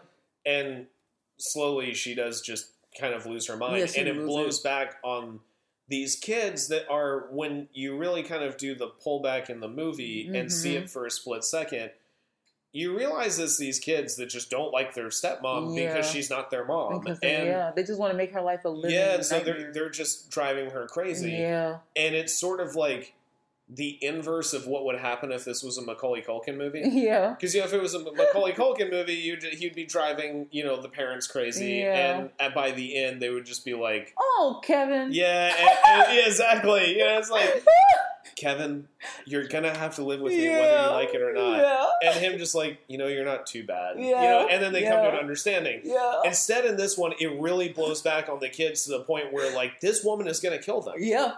She was because she was starting to lose her mind. Yeah, They and- made her lose her and mind. They they re- and there's kind of this very complicated thing to the ending of what the kids did was definitely wrong. yeah.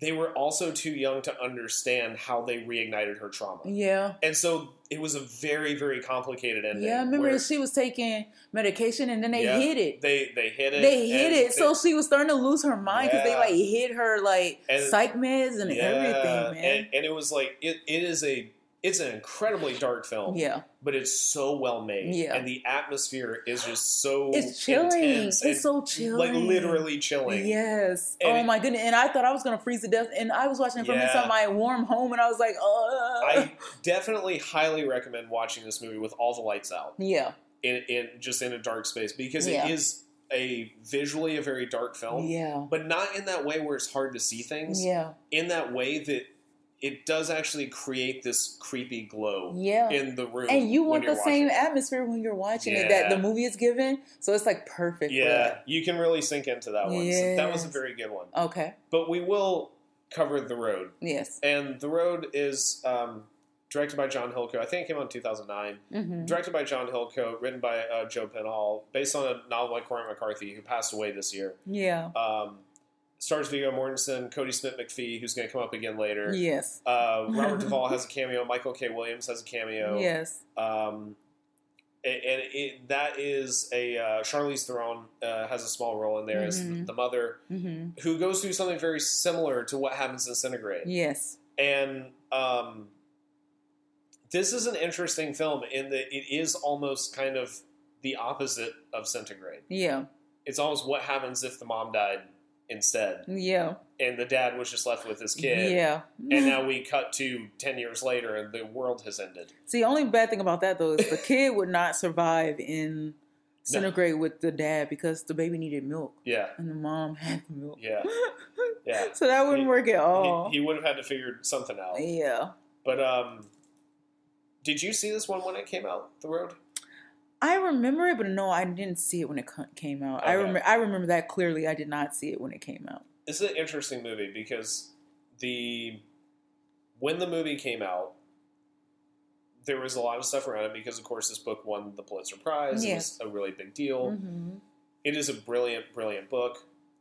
You realize the second that it gets filmed hmm that it's just a post-apocalyptic movie. Yeah, yeah. When you're reading it, this is a truly yeah. elevated work of art where Yeah. you're just like, wow, I can't believe what I just read. Yeah. But when you see the movie, it's just a post apocalyptic movie about a dad and his boy Yeah. trying to just traverse the yeah. land. Trying to make it. Yeah. Um, which made it very, very interesting because you're like, oh. But I, when I read the, you do walk away saying like, well, the book was so much better. Yeah, because of the prose. Yeah. That's really all that it was. That's really all that made it better than the actual movie itself. Yeah. But it is a very affecting movie. Oh, is it? It, and Wow. it is. I enjoyed it more going back to it this time Okay. than I did. So it was kind of like an it. opposite effect than Frozen for you. I did. Yeah. I did. It, it was. Yeah. It was. Yeah. Because like, the first time that I saw that movie, I just walked out and I was like, "That was what was that? Like, Yeah. that wasn't very good, man." And then going back to it now, I saw it again, you know, kind of fresh, and was just like, "Oh no, this was really good. yeah. This was really, really good." And this is the book. Yeah. The problem is, is that the second you film it, it's not Yeah. the it's not the prose Yeah. anymore, and Yeah. now you're just watching these. Mm-hmm. And I was like, "Oh, okay," but it is a really, really, really fantastic movie, Yeah. and they do do a good job of using narration Mm-hmm. to preserve some of the best moments of the prose. Yeah. In particular, this part Okay. where uh, this is one of the best lines from the book, where he says uh, he knew only that his child was his warrant. He said, "If he is not the word of God, God never spoke." Yeah. That is Yeah. one of like the greatest lines in Yeah. literature, in my opinion. They were able to stick that into the movie in a very natural way and capture that. and, you know? and capture that so like how he saw his son, you Yep. know, which is and when you think about that, it's such a beautiful thing. For that's how he, especially in a time such as that, like Yeah. how he could see his son. Yeah. Like he was like, if he's not the word of God, God never spoke. Yep. That is a yeah. That's actually pretty awesome. Actually. Yeah, and that like that, that. was um, and the the whole entire thing with the movie. I Kodi Smit-McPhee did such a good job he with him, did. and Viggo Mortensen was just a powerhouse in this yes, movie. he was. And you know, some of the scenes between the two of them, you know, they talk about carrying the fire, yeah. and you know, they talk about you know we're the good guys, Yeah. you know, they're the bad guys. she was like, and- he was like, Dad, are we still the good guys? yeah, Because his dad had to kill somebody. yeah, But he only had to kill him because that they were gonna. gonna eat him. The guy was gonna eat the, um um the son. If, Yeah. if he wouldn't have killed him, he would have ate the kid. Yeah. He would have took the kid from him and ate them Yep. because they were cannibals. Yeah. Like a lot of the people that were living around that time, they were like yeah, they were cannibals. all the soil is poisoned. yeah, so you couldn't have Yeah. you couldn't grow fruit. You didn't have livestock. Yeah, So it was like you had to turn into a cannibal in order to Yeah. survive. I just would have had to die in that time. yep. I wouldn't have ate nobody. I'm No. sorry. That is a no. Man, no, Yeah, I can't no, do it. That was a horrible, horrible yeah, thing. no. And um, in particular, the scene that really just kind of always captures my heart is the moment where he drinks a Coke for the first time. Yeah. And that scene where he like, you know, tastes it and says like, it's bubbly. it's bubbly. and you're just like, yeah, you know, you forget the, like the very first Yeah. time you taste a Coke that that is, and of course we're from Atlanta, so that's like Yeah. a you know That's big a thing. staple. Yeah, it's like a staple in Atlanta. yeah. You're gonna have a Coke at some point in your life. Yeah. It, the uh, you forget about the first time you have a Coke that like yeah that is the reaction. It's like just kind of confusion. Like yeah, this like is just whoa. yeah, like there's and then all you this know bubbly in my mouth. Yeah. Like- and then you know what you wonder too, especially if it's cold and it's bubbly. See, his was warm, but if it's cold and bubbly, the first thing you go is, "Will this hurt me?" Yeah. Uh, like, because because the way it just go, uh, like your brain is just like going on all these different kinds of, Yep. like your synapses is just Yeah. firing on all ends. Yeah. So you're just kind of like, "Am I gonna die drinking this?" like that would have like that as a kid that was my perspective like am i gonna die drinking this because Yeah. it's, the, it's just the way it lit me up all over and my adrenaline and all Yeah. this it's like am i gonna die is it supposed to feel like this so i mean i can only imagine what he oh man, I bet that was amazing. Then you Yeah. the moment when they're in the bunker yeah and they're you know getting the. I remember the first time that I saw the movie and you see Viggo Mortensen drinking vitamin water, and I was just like, why do we have product placement in the middle of this? and then you know rewatching it, I think especially after living through something like the pandemic, yeah, obviously it was nothing anywhere near. yeah of course not like what they went through yeah but suddenly living through a situation where you know you're going to the store and kind of freaked out going to the store. Yeah. You know and then you're also going to the store and seeing shelves empty. Yeah. You know it's like i mean we you know we would go shopping for the week's groceries and yeah. Kroger would be completely empty. Yeah. You're just like what do, what do we get? Yeah. I don't know what we do here. Yeah. That moment of him seeing the vitamin water takes on kind of a little bit of a different kind of feel because Mhm. you you had in the in the least atrocious way you had a small tiny little spoonful of what that must have felt like yeah to see a vitamin you're water and, or any kind of canned food yeah. uh, of any kind where you're just like oh wow i actually know what that tastes Yeah. like i know it's good for me and i know that i i want it now Yeah. You know? and, and they had a feast. They had a They feast did. in that little bunker. They They, had a feast, man. And he had to drink a little Jack Daniels. Yeah. They, they got to cut their hair. Yeah. They had to take It's baths. baths, clean. and he was like, I don't want to leave. Remember, there was a point where they had to leave because he was like, if a dog, if you can hear a dog, because a dog was sniffing around the t- at the like the opening of the bunker, and even though it was closed, you could hear the dog. So that he was Yeah. like, that's how you know someone is close. And if that dog can sniff, that means it's gonna follow. It's gonna be followed by people. Yeah. So he was like, we have to go. And but after the movie was done, I was like, no, I would just live there. Yeah. I would live there for the rest of my life. Yeah. I would Yeah. go outside the bunker to explore, and then I would go right back Yeah. in Yeah. for the rest of my life. I probably would have done the same. yeah, I would have and then like, you would have met those people on the road, but then all y'all could have shared that bunker. Yeah.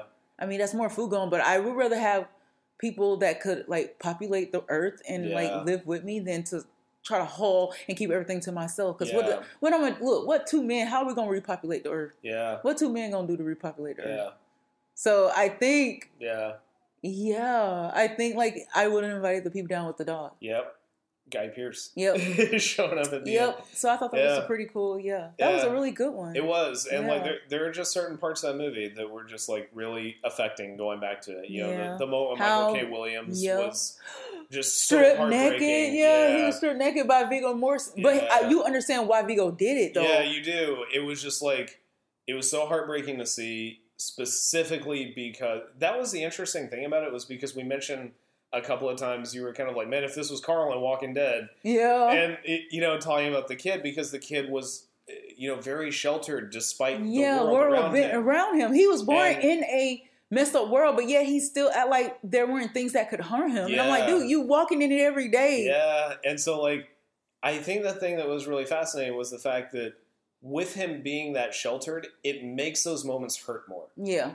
Where suddenly because this is this kid is looking at it with such a pure heart. Yeah, and he's going, The- why did you do that? And he was like, because he took from us. He was like, but that don't mean do him like Yeah. that. So he didn't he didn't like that his dad was retaliating that. It was vengeful. Yeah, because Like, he you know- saw that as not being about carrying the Yeah. fire and not being a good guy. yeah, not being a good guy. if we're gonna do this, then we're the, one of the bad guys. yeah, And, and and I really love that innocence that he had. But I like, but you remember how I told you how like Carl was in The Walking yeah, Dead. Yeah, Like I think that you can have both. yeah. I can yeah. think you could be a warrior and still have a, a heart of gold. Yeah. That's why I was like, and I was like, that's what that kid was missing to me. Yeah. Like he had, he was like innocent. He had this heart of gold, but he was like, he he was not trying to have that warrior blood in him. Yeah. And I'm like, at a time like this, you need that warrior blood. Yeah. Like you, seriously, you need that warrior to come out of you, man, Yeah. because this world is too harsh for you to like be this. Um, I can say naive yeah, because that's what he was. He was very gullible and naive, and I'm like, you can still have a heart of gold and not be this naive and Yeah. gullible.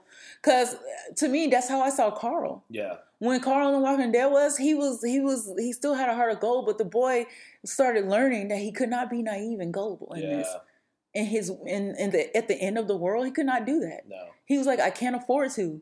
He's like, I want to take care of mom. Yeah. He wanted to take care of his like baby sister. He was like, I cannot afford to be gold. I still love like I have a heart of gold, but I cannot afford to be this yeah, defenseless and Yeah. gullible and naive. And I like that. That's why I was like, you can have both. yeah, You can have both. yeah. You absolutely can. No one says there it has to be one or the other. You can have both. Yeah, you absolutely can. And like that was the thing that that that was the thing though that made it very interesting to me was that certain scenes became more affecting because of this kid's innocence. Yeah.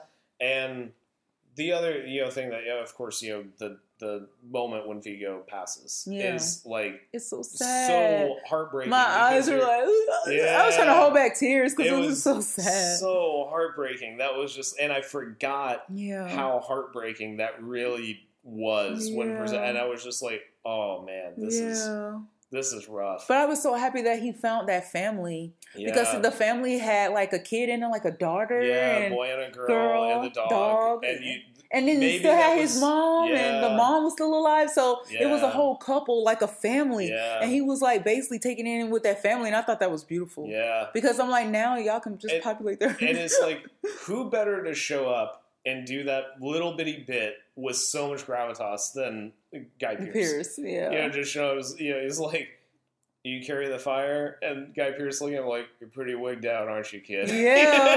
Like- And then he was like, "Well, yeah, I believe I do." yeah. You know, ended up like, "Yeah, well, Yeah. I believe I do." Uh, yeah, I carry the fire. Yeah. you eat people? No, we No. don't eat people. Yeah. but The Road, fantastic movie. Definitely Yeah. check it out. It's pretty easy to find. It was like on Tubi or something. yeah. Um, our next movie is Everest, Mhm. 2015 film, directed by Baltasar Kormákur, written by William Nicholson and Simon Beaufoy, Mm-hmm. and it stars a huge cast of Yes. characters. This is an all-star cast. Yes. Jason Clarke, Jake Gyllenhaal, Josh Brolin, John Hawkes, Robin Wright, Emily Watson, Michael Kelly, Keira Knightley, Sam Worthington, Martin Henderson, Elizabeth Debicki, Ingvar uh, uh, Eggert Sigurdsson, who's in this really fantastic movie I'm trying to find, uh, uh, Thomas M. Wright, uh, Justin Salinger, Mark Derwin, uh, Naoko Mori, Clive Standen, V- uh, Vanessa Kirby. It's like th- this is just a huge, huge cast of people. It keeps going Yeah. but uh, so we had totally missed this movie when it came out. I had Yeah. no clue that this happened, no, me either. and then we saw the trailer and we're like, Yes. "This might be really cool" because Yeah. we love our disaster movies. Yeah.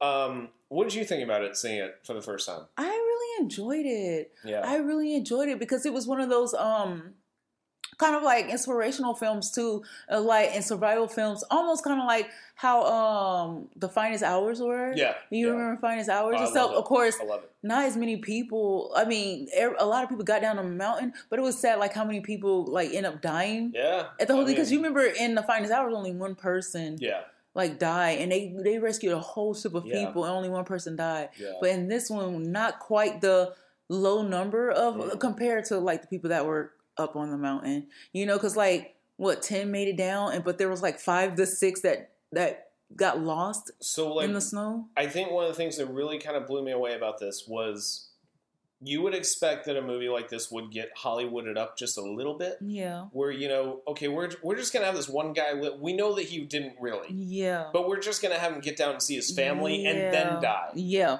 yeah, No, there was none of that. Where they were just like, no, like they they died up there. That's Yeah. how it's gonna end. yeah. The, and it actually And- did end like that, where they died, and you didn't even think that uh, Jason Clarke was going to die, No. and he died because you remember it first went. Oh, John Hawkes went first. Yeah, and his his was to me truly one of the few things I've seen in movies in a long time that was shocking to me. Yeah. Just that shot of him he's- falling. Yeah, but you remember he mountain. started losing like his breath, like He the air up there was And thin. It was. He was starting to suffocate. It was, and just that scene where you actually see him go, where Jason Clarke gets across and turns around to him, yeah, and he just falls. and it was just so matter of fact. It was how it would really look. yeah, There was no dramatic beat. No. It was literally just like he's there and then he's gone. Yep.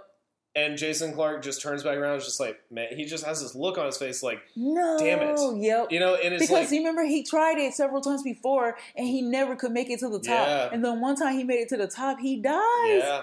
And I was just like, wow. Yep. And then you know, Josh Brolin, you know, nearly dying and then somehow Mhm. making it out. Yeah, he had a lot of And frostbite though. He did. He had it everywhere. It was on his nose. His face was gone. His nose had to be removed. And the real life guy Yeah, that him at the happened. Yeah, it showed him at the end. His his whole like cheek, his face had to be removed. Some Yeah. like his nose had to be removed because of the frostbite. Yeah. it turned black. It did, and it was absolutely insane. yeah, Some of the stuff that you see in that movie is just like mind blowing. Yeah, because uh, the horror of that movie really Yeah. is that like it shows you what hypothermia and frostbite Yeah. do to people, yeah, and it shows you what extreme altitude does to you. yep.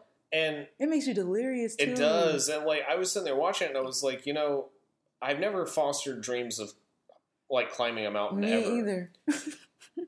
But Maybe metaphorically. Yeah, of but course, not. yeah. But that movie definitely cemented to me why you just shouldn't do it. yeah. Like, just don't, don't go, no, Yeah. stay home. Because like the you know what it too it's like it's so like and things are so uncertain nothing Yeah. is set in stone because Yeah. one day you can have a good day and then the next day you're dead yeah, when you saw like what altitude sickness looked like and all that stuff, like it was it was intense. it was That very intense That was extremely intense. yeah and then you remember for a while Josh Brolin couldn't move so he he got he got snow blindness. Yeah, and they thought that he was dead. yeah he got snow blindness so oh he yeah, had, yeah, yeah, yeah. That, yeah, that bit. Yeah. So they had to leave him because he couldn't even make it up to the rest of the mountain anymore. He got Yeah. snow blindness. He was like blind. He couldn't see. yeah, and then you had you know Jake Gyllenhaal's going up there, who you know you think that he's like super tough mountain man. Yeah.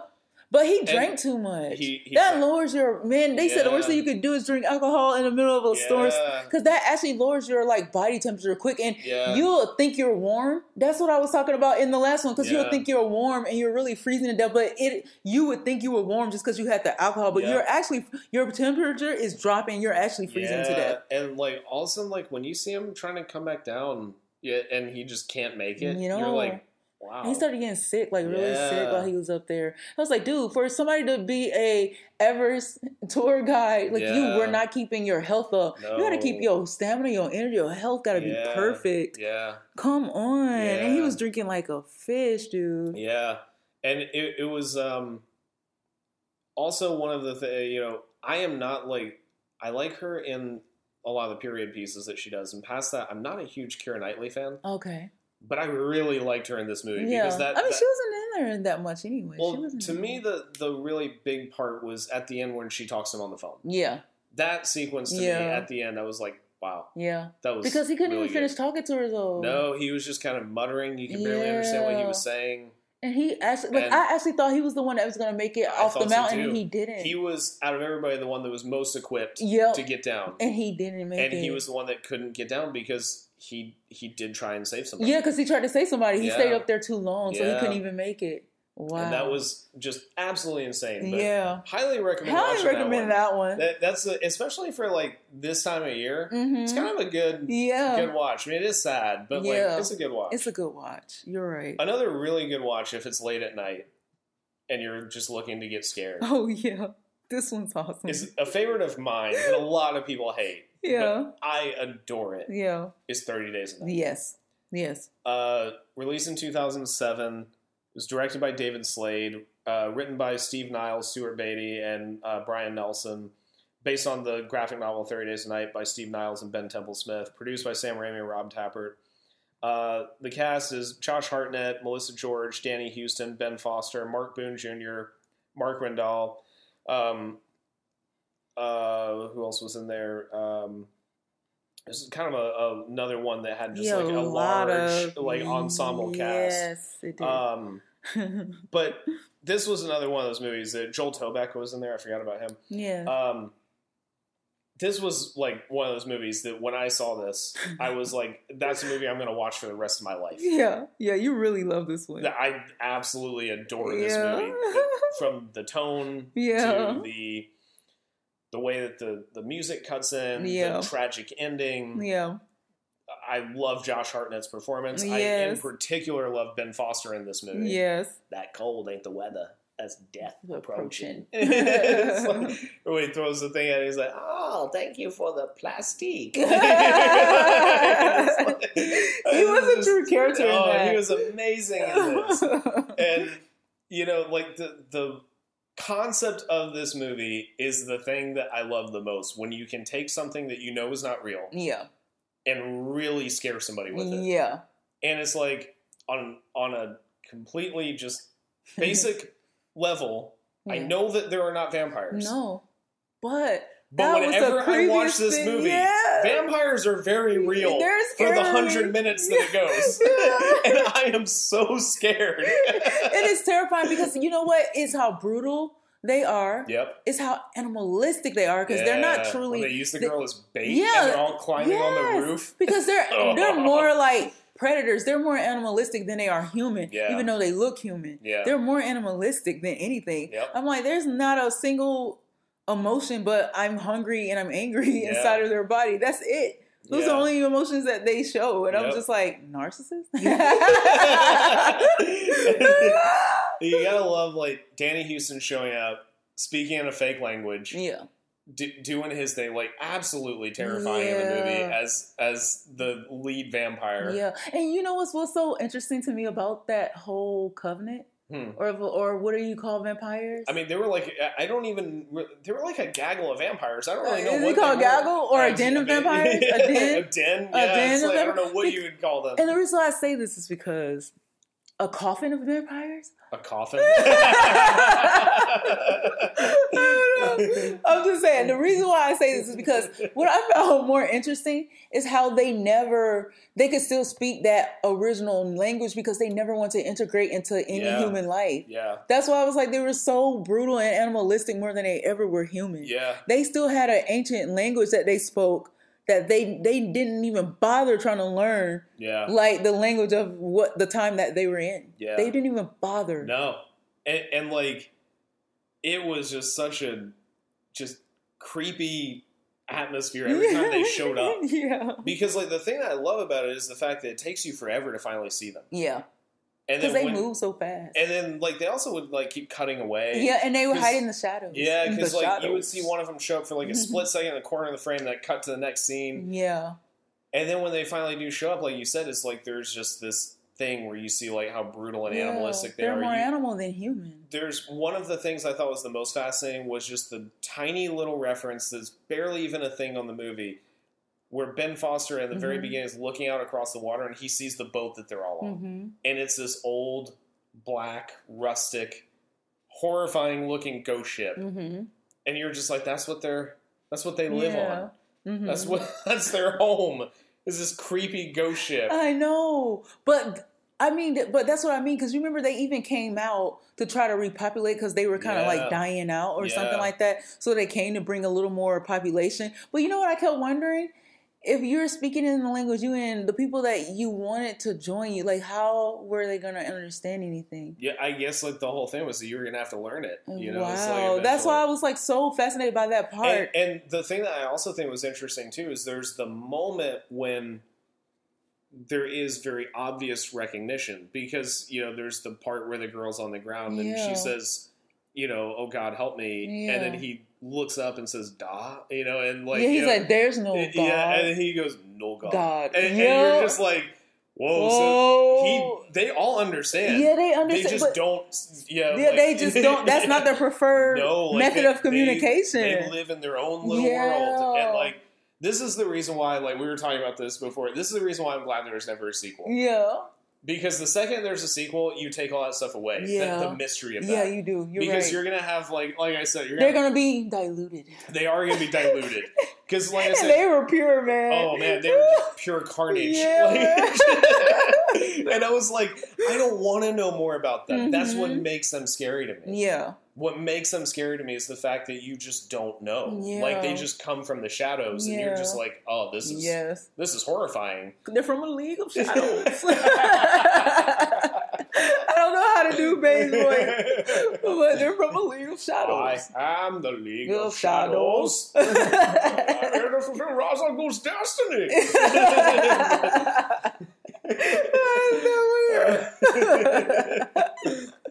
yeah, this is one of those movies you watch and you go, "Where's Batman?" when I know. I'm pretty sure they all would have killed Bruce Wayne then. Oh, yeah. they would have polarized him. Why are you drinking my blood? I know. Stop drinking my. I Forget about it. that was the Zac Efron Yeah. version from uh, Neighbors.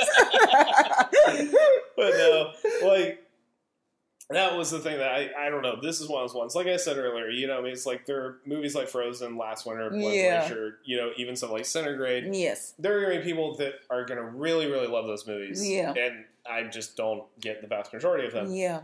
A- lot of people hate this movie, but I this is the you love. absolutely adore this movie. Yeah. I, I mean, as you know, I watch this like at least once a year. Yeah, you Like, do. This is just Once or twice. Yeah, Because you might wa- watch it in the beginning and you might watch it again at the end. yeah. So I think you do it at least twice a Yeah, year. that's a, that's a good. Yeah, that's a good call.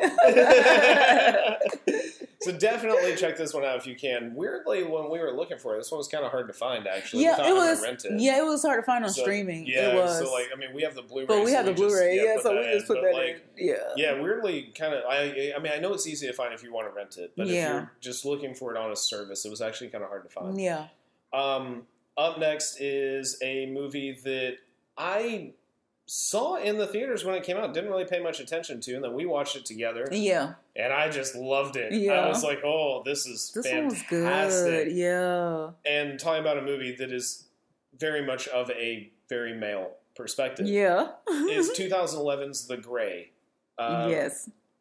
It was uh, directed by Joe Carnahan, written by Joe Carnahan and Ian Mackenzie Jeffers, based on Ian Mackenzie Jeffers' uh, uh, book, The Ghost Walker. Um, has another all star cast here Yes. Liam Neeson, Frank Grillo, uh, Dermot Mulroney, Dallas Roberts, Joe Anderson, uh, Nonso Anozie, uh, James Badge Dale. Greg Nicotero actually shows up in a small part, Yeah. and uh, uh, uh, uh, Openshaw is in there for a minute. Um, really, really, really Yeah. fantastic movie. Did you see this when it came out? I, you know what? The thing about it, I keep wanting to say I did because Yeah. I remember. I thought I remember seeing it in theater because We were working there when this came out. yes, we Yeah. were, and then not only that, but I think I remember seeing this because I think my dad wanted to see Yeah. it. So I think I remember watching it with him because he wanted to see the Grey. Yeah. So I was like, I I remember watching this in theaters because my dad wanted to see it. This it. is a very dad movie. yeah, it is. He It wanted to see this. That's why I was like, I remember watching it because he wanted to see it, and I took him to see it. So I watched it with him. This is actually a movie. So my, my dad has recently become obsessed with watching The Revenant. Oh, It it plays a lot on a Spanish channel. yeah. Now we do not speak Spanish. No. My dad will sit there and, And watch compulsively wa- like he watching in Spanish. yeah like he even though he doesn't understand. No, there was a night that he was supposed to, was because you know he works on the weekends, Mhm. and there was a Friday night he was supposed to go to bed can get up early, Yeah. and stayed up for all three and a half hours of it because it's on TV with commercials, Oh my god. and watched the whole thing. Oh my goodness. And I was sitting there thinking about it. I was like, I gotta show him the Grey yeah. Because gotta thi- show this is a movie he's really yeah, he's gonna, gonna, love. love. So you gotta show him the Grey. And like, eh, this was just a fantastic Yeah. watch. I really, really, Mhm. and this is to me like one of the ones that made this like really worth doing. Yeah, that to me going through too. all of these movies. To me too. It- this was the one that was like, yeah, because you remember this. This one is the one that kind of started us on the like theme of like, yeah, Frost Horror. Yes. Yeah, like looking for other things that were not the thing. yep, you're right. and like it, this was just a fantastic movie. Yeah. It, it is a the story is very very basic. Group of guys Mhm. work up in Alaska. mhm, They're flying back. mhm, Plane goes down. yeah, There are they are lost in the middle of the wilderness yeah, in the dead of winter. yeah, There is no life around them that they can hunt or do anything with Except wolf meat. except for wolf meat because the only thing that's out there Yeah. that is just as hungry as these men Are Or a pack of wolves. Yep, and these wolves are starting to track them. yeah. And this is where this whole This thing of beast wolves Yeah, actually works. Yeah, this makes sense because they they were running low on actual real food, Yeah, like so they was- had to start hunting whatever they could to Yep. eat. It was so late in the winter, Yeah, and they were in such a remote location. yeah, It was extremely hard to come on any food. yeah, So these wolves are starving, yeah, and they are ready yeah, to find anything they can. And not only are they ready to find anything they can, they play with their food. Oh, they do play with their food. and they are tracking these guys Mhm. and waiting for the perfect moment, almost like the only way that you're going to taste the way that I want you to taste is if you're just the right amount of afraid. Yep, you gotta have that right amount like- of fear, yeah. and you are my you are my supper. Yeah. Because like what's so crazy too is that they were actually taking them down one by one too. Yeah, they were. They were just discarding of them Yeah. one by one by one. Like no, like they weren't getting them together. They were getting them alone. Yeah. A pack of wolves were like separating the men Yeah. every time. and slowly, just eating just- at the group until there was like nobody left. yeah, that was crazy. and slowly you just watch everybody just through one means or another, Yeah. Whether they're eaten by wolves or they or hurt themselves to where they still end Oh. up getting eaten The by wolves. worst was when the guy falls down the tree. Yep. When he does the jump Yeah. and then he goes out, it's just like boom, Boom, boom, boom, boom, boom. And the Yep. craziest thing is he hits the ground, he's still alive, Yep.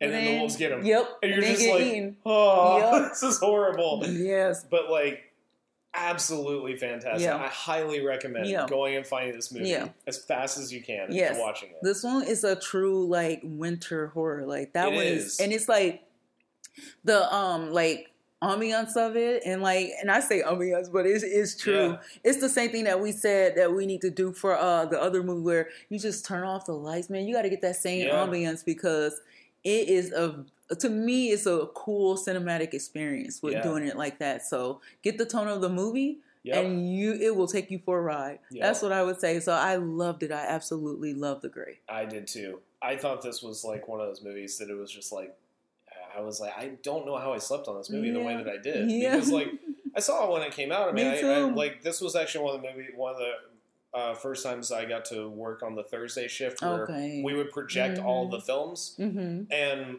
this was like one of the first ones we did. And I saw it then. Yeah. It just really didn't. It didn't stick with me for whatever Yeah. reason. Yeah. Watching it this time, I was like, "Oh, this one." It just stuck. Yeah. Uh, our next film and our next to last film Yeah. is 2018's Arctic, Yeah. directed by Joe Penna, uh, written by Joe Penna and Ryan Morrison. It has a very, very, very small cast Yeah. of Ma- Mads Mikkelsen, my dude, and Maria Thelma uh, Samradatior. I'm sorry, I know that I just butchered her name too. Yeah. But um, this is just one of those movies that is like Yeah. I this actually kind of goes to what we were talking about earlier with Yeah. Centigrade. Yeah. This is the movie that oh, I'm kind of like right. I watch this and I'm like I get yeah. this. Yeah. This is the one that I get. Yeah. Where I'm like yeah, no, I like because this is is process Mm-hmm. and it's just breaking everything down in this way where it's just kind of like how do I get us out, Out of here. Yep. How do we And- survive this? And then he had to drag a person along with him. That was just she like was the- like, you remember, yeah. and then he had to leave her at one point. At one point, he leaves her. He almost leaves her for dead. yeah, and then he comes back for and then just at just couldn't do Yeah. it, Mhm. despite the fact that he now had even more broken bones Yep. that he had to contend with while he was dragging her. Yep. Oh, because you remember he kept dropping her down the mountain. He was like running out of energy. He was tired, Yep. but he was like his plane had went down Yeah. in the middle of like where I don't even In- know where. in the middle of the Arctic. yeah, it's his like- plane went down. Of course, like Arctic, but Oh, oh no, no, no! I know, but I Yeah. mean, that, that was I was just like, it's that yeah, remote remote. scary, yeah, just like you don't even know where they are. no, no. You're just kind of like, no, they're just in the Arctic. Yeah, they like, just in general. and he was able to live for a while because you remember he was sleeping He was inside the plane. He was fishing. He would create those little holes and he would fish Yep. in the water, and then he would uh, eat his fish, and he would uh, create uh, little pockets every time he would. Um, how what he would do? He would reserve on his gas with certain things. Yep. You remember? And then he would the times he needed it, he um fed her because the helicopter went down. She was a rescue helicopter. Yep. That's what was so crazy. She was like she was a rescue person in a helicopter, and the helicopter went down, and then he ended up having to rescue her. Yep. So that's wild. It, it really was, and like some of the stuff that you see them have to him have to go through, and this is another situation too where it's like there's a moment with food Yeah. where you're just like that looks so Yeah. amazing. The moment where he he finds a pack of ramen Yeah. that she had, it's Yeah. just regular Yep. one dollar, Yep. you know, dry, Dry ramen, ramen. Yep. And he boils a little bit of water with his gas, Mm-hmm. and he takes some of the fish that he had been storing, up, Yep. and he cuts it up and throws it Yeah. in there. Remember, we was like, that And looks we good. were, we were sitting there watching it like that actually looks Looks amazing. amazing. it made us actually want to go and get some fish. And some And ramen. some ramen. Put it together. We were like, that looks so good. And you're you're just kind of like, wow, like they did such a fantastic job with this. I mean, it really is one of those movies that you watch and you go, how did they how did they pull this off? Like this is amazing. Yeah. And then you realize, well, it's because you have Mads Mikkelsen. Yeah. It's- and he's such an engaging actor to Yeah. sit there and watch him. And, you know, he's been on record saying that he likes playing bad guys. yeah.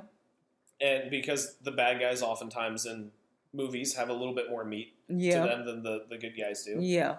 But this was one of those movies that you watch and you realize that, like, when he plays sincere Mm-hmm. and when he is playing a, a heroic character, Yeah.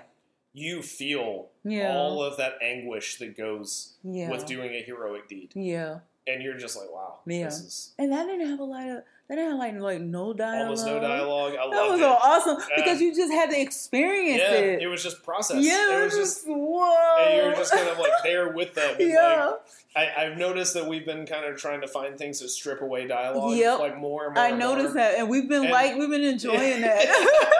sometimes you're just like, I don't want to hear anybody talk. You know why? Because like it's hard to ruin it if it doesn't have the It is. bad dialogue. It then is. it's hard to ruin it. it is. You know, if you just give me pictures, if you just give me visuals, Yeah, I can like see it and be like, Yeah. like, and I, you know what I mean? Like I can be engaged Yeah. in it. But sometimes dia- dialogue like ruins it can. Yeah, the visual. It ruins the world that Yeah. you created for me. Sometimes if the if if the dialogue does not match the beauty of the visuals to me, Yeah. sometimes it can ruin it. yeah. So sometimes uh, lately I've been liking things where there's minimal dialogue Yeah, because it, I now I'm engulfed in the experience and I'm now taken into that world and your dialogue is not ruining Yeah, it. It's and- not ruining it. And I think that like the purest cinema that you can find is cinema that has no talking. Yeah, And I, I because it's just the image. It's Yeah. just what you're going to show me. yeah, So whatever you show me, that's that's Yeah. all I have to go on. yeah, I love that. Yeah. I think that's fantastic. yeah. It is awesome. So we're going to wrap it up. yeah. And our last movie, we saved the best for last. Yes. Our last movie is 2018's Alpha. Yes. This was a movie that we totally ignored when it came out, We did. and We, slept on it. On it, we completely slept on this one, and just on a whim threw it on Yep. and watched it. Mm-hmm. It's directed by Albert Hughes of the Hughes brothers, who did Menace to Society and Dead Presidents. Mm-hmm. Um, written by Danielle Sebastian Wiedenhaupt. I yeah Yep. butchered that one. Story by Albert Hughes, and um, essentially it stars Kodi Smit-McPhee. Yeah. That- that's that's pretty much This is like 20 years later. yeah. It, it's it's you know the same kid from the road Yeah. is now all grown, Yep. and he's now going to go on a journey of his own with another wolf. Yeah. bringing the wolves back, Yeah, bringing the wolves back. and this is just a cool movie. Yeah. This is beautiful. This is cool. I Yes. could rewatch this one Me too. any day of the week. I can watch it. I can rewatch this one. this was just mm. like I did not know that we were going to see the movie that we saw when we put this on. Yeah. And it's like really short. Too. Yeah, it's short. It's like 96 yeah, minutes. that's it. Hour and thirty six minutes. And you're just swept up in this Mhm. epic journey. And they barely have any dialogue in that one either. Almost no dialogue. And all you see is this beautiful, like, just w- white land wants to become snow, and then it's it's just. And I even have to say, it's a beautiful desertous lands when it's like when it's not cold, and then when it got cold, it was just like this beautiful, just covering of white. Yeah. I love that you could see the aurora in the sky. Even you could see Yeah, the the, borealis, yeah, yeah, the- you could northern see, lights, yeah, yeah. northern lights. You could see like it was just a beautiful, Yep. beautifully filmed movie, as well as what was going on in it. Yeah. Because this was some guy that like he had to learn how to become a man. You remember, like his dad took him out to hunt and to like go with them to find food and stock up for the winter. Yep. And he got separated from the tribe. Yeah. So it was a it And was an awesome. And it takes place, you know, in a prehistoric time during, you know, the the final ice age. yeah, the final And ice. so- yes. It's like eh, you you're kind of like with these people that are starting to figure out civilization to some Mhm. degree. To- mhm.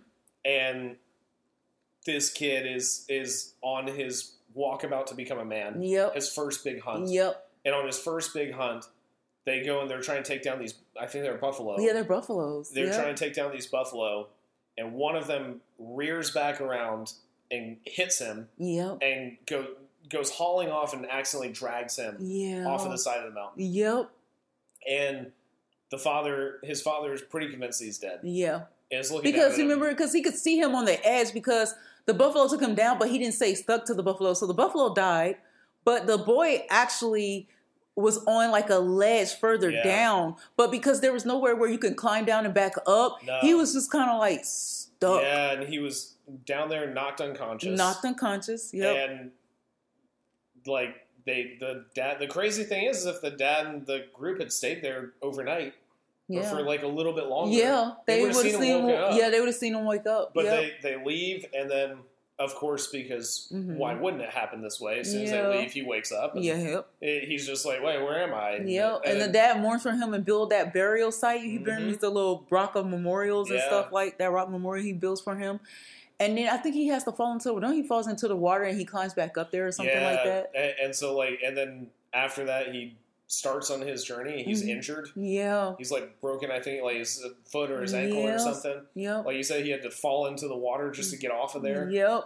and then starts his journey. And along the way, he meets this injured wolf, Yes. and that. But the injured- wolf originally was trying to like eat him. They Yeah. originally was trying to eat him. And then there's that one that gets injured that he ends up. He can't leave him behind. He's he's Mm-mm. still mm. got too good of a heart from the road. Yep.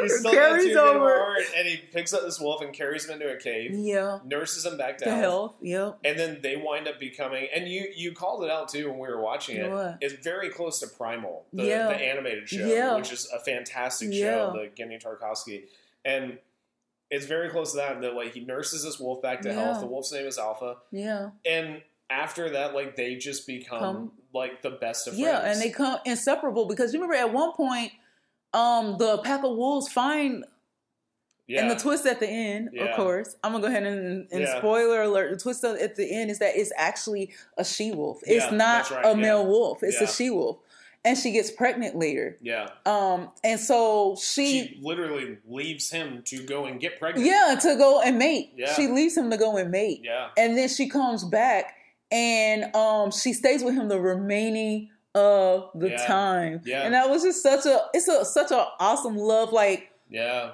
friendship movie Mhm. between like man and animal. Oh, it's like one of the greatest buddy movies that I've ever seen. Like, yes. It, I mean, it's like we seem to lean into buddy movies whenever we find a really good one, Yeah. whether it's Some Like It Hot or you know, Yeah. it- like any of the, you know, even some like The Nice Guys. yeah.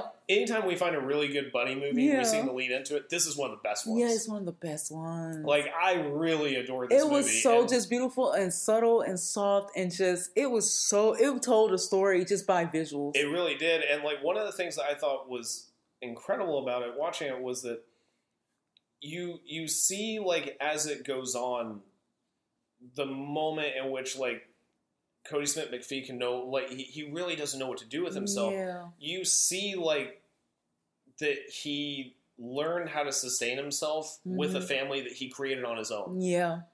and then you actually see the separation anxiety that happens when that family disappears, Yeah.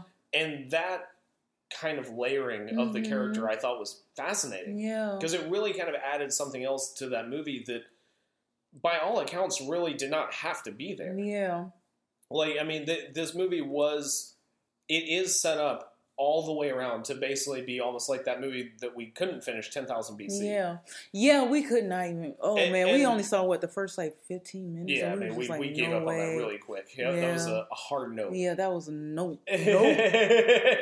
but like, as we were watching this movie, like in the first like ten minutes, you really don't know No, how this is going to pan out. No, And but to me, it- the visuals and what they were doing was interesting. Enough that I was like, okay, I just want to see what was- this story of this journey for this boy is going to be yeah, like. like it was very pretty, and so that that helps you along. Yeah, And like you said, I think the one good Mhm. thing about it was because there was so little dialogue. yeah, You didn't have the ten thousand BC reaction where it, Yeah. that was like the first like fifteen minutes they assault you yeah. with the amount of like awful dialogue Di- that occurs. Yeah, And- yeah, yeah, With this one, it was very smart. They were kind of like, no, we're going to keep it very, yeah.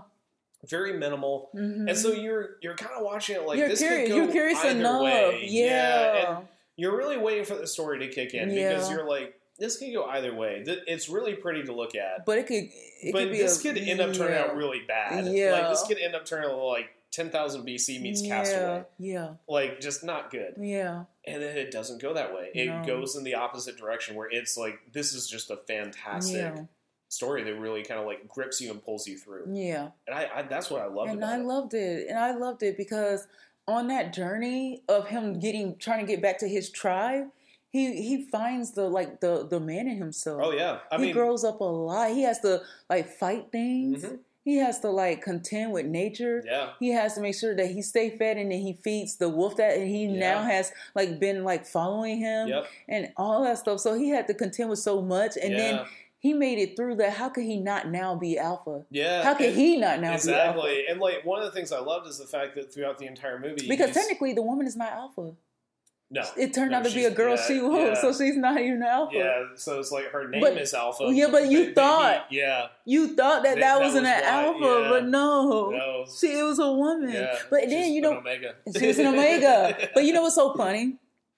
Is that later and oh, not even later, this is the very end of the film. Mhm. Is that when you see them walking and the after the babies are born and stuff Mhm. like that, who's in front? It was him. Yeah, You remember he was leading the entire yeah, he was. Yeah, he's he's taken over for his father. Yeah, now. he leaded the entire Yeah. pack. Like And one of the things I loved is that throughout the entire movie, they do something that I usually hate in movies and actually worked here, hmm which is going back to the same thing that's ticking in his head Yeah. the entire time, which was overhearing his mom Yeah. in the tent. You know, Yeah. the, the, the day before he went out for the big hunt with his dad. Because he was sheltered. yeah, hi- And his- she babied him. She did. She babied him, and so did his dad. Yep. You know, and it was an interesting thing that you already saw the dynamic Mm-hmm. at that time. Of course, this is all you know, like fiction, but you know, it's like the idea of putting in the dynamic even at that time of a father saying the reason I work is so that my son doesn't have to. Yeah. Yeah. Yeah.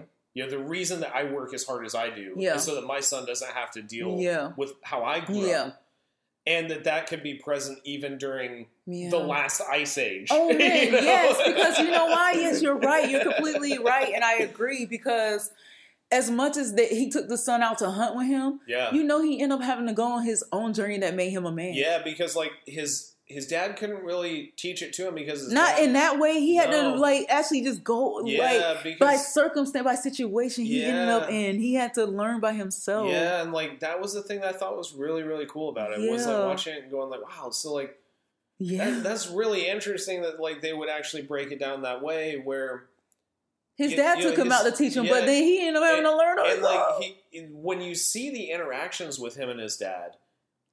He, they're always frustrated with each other, yeah.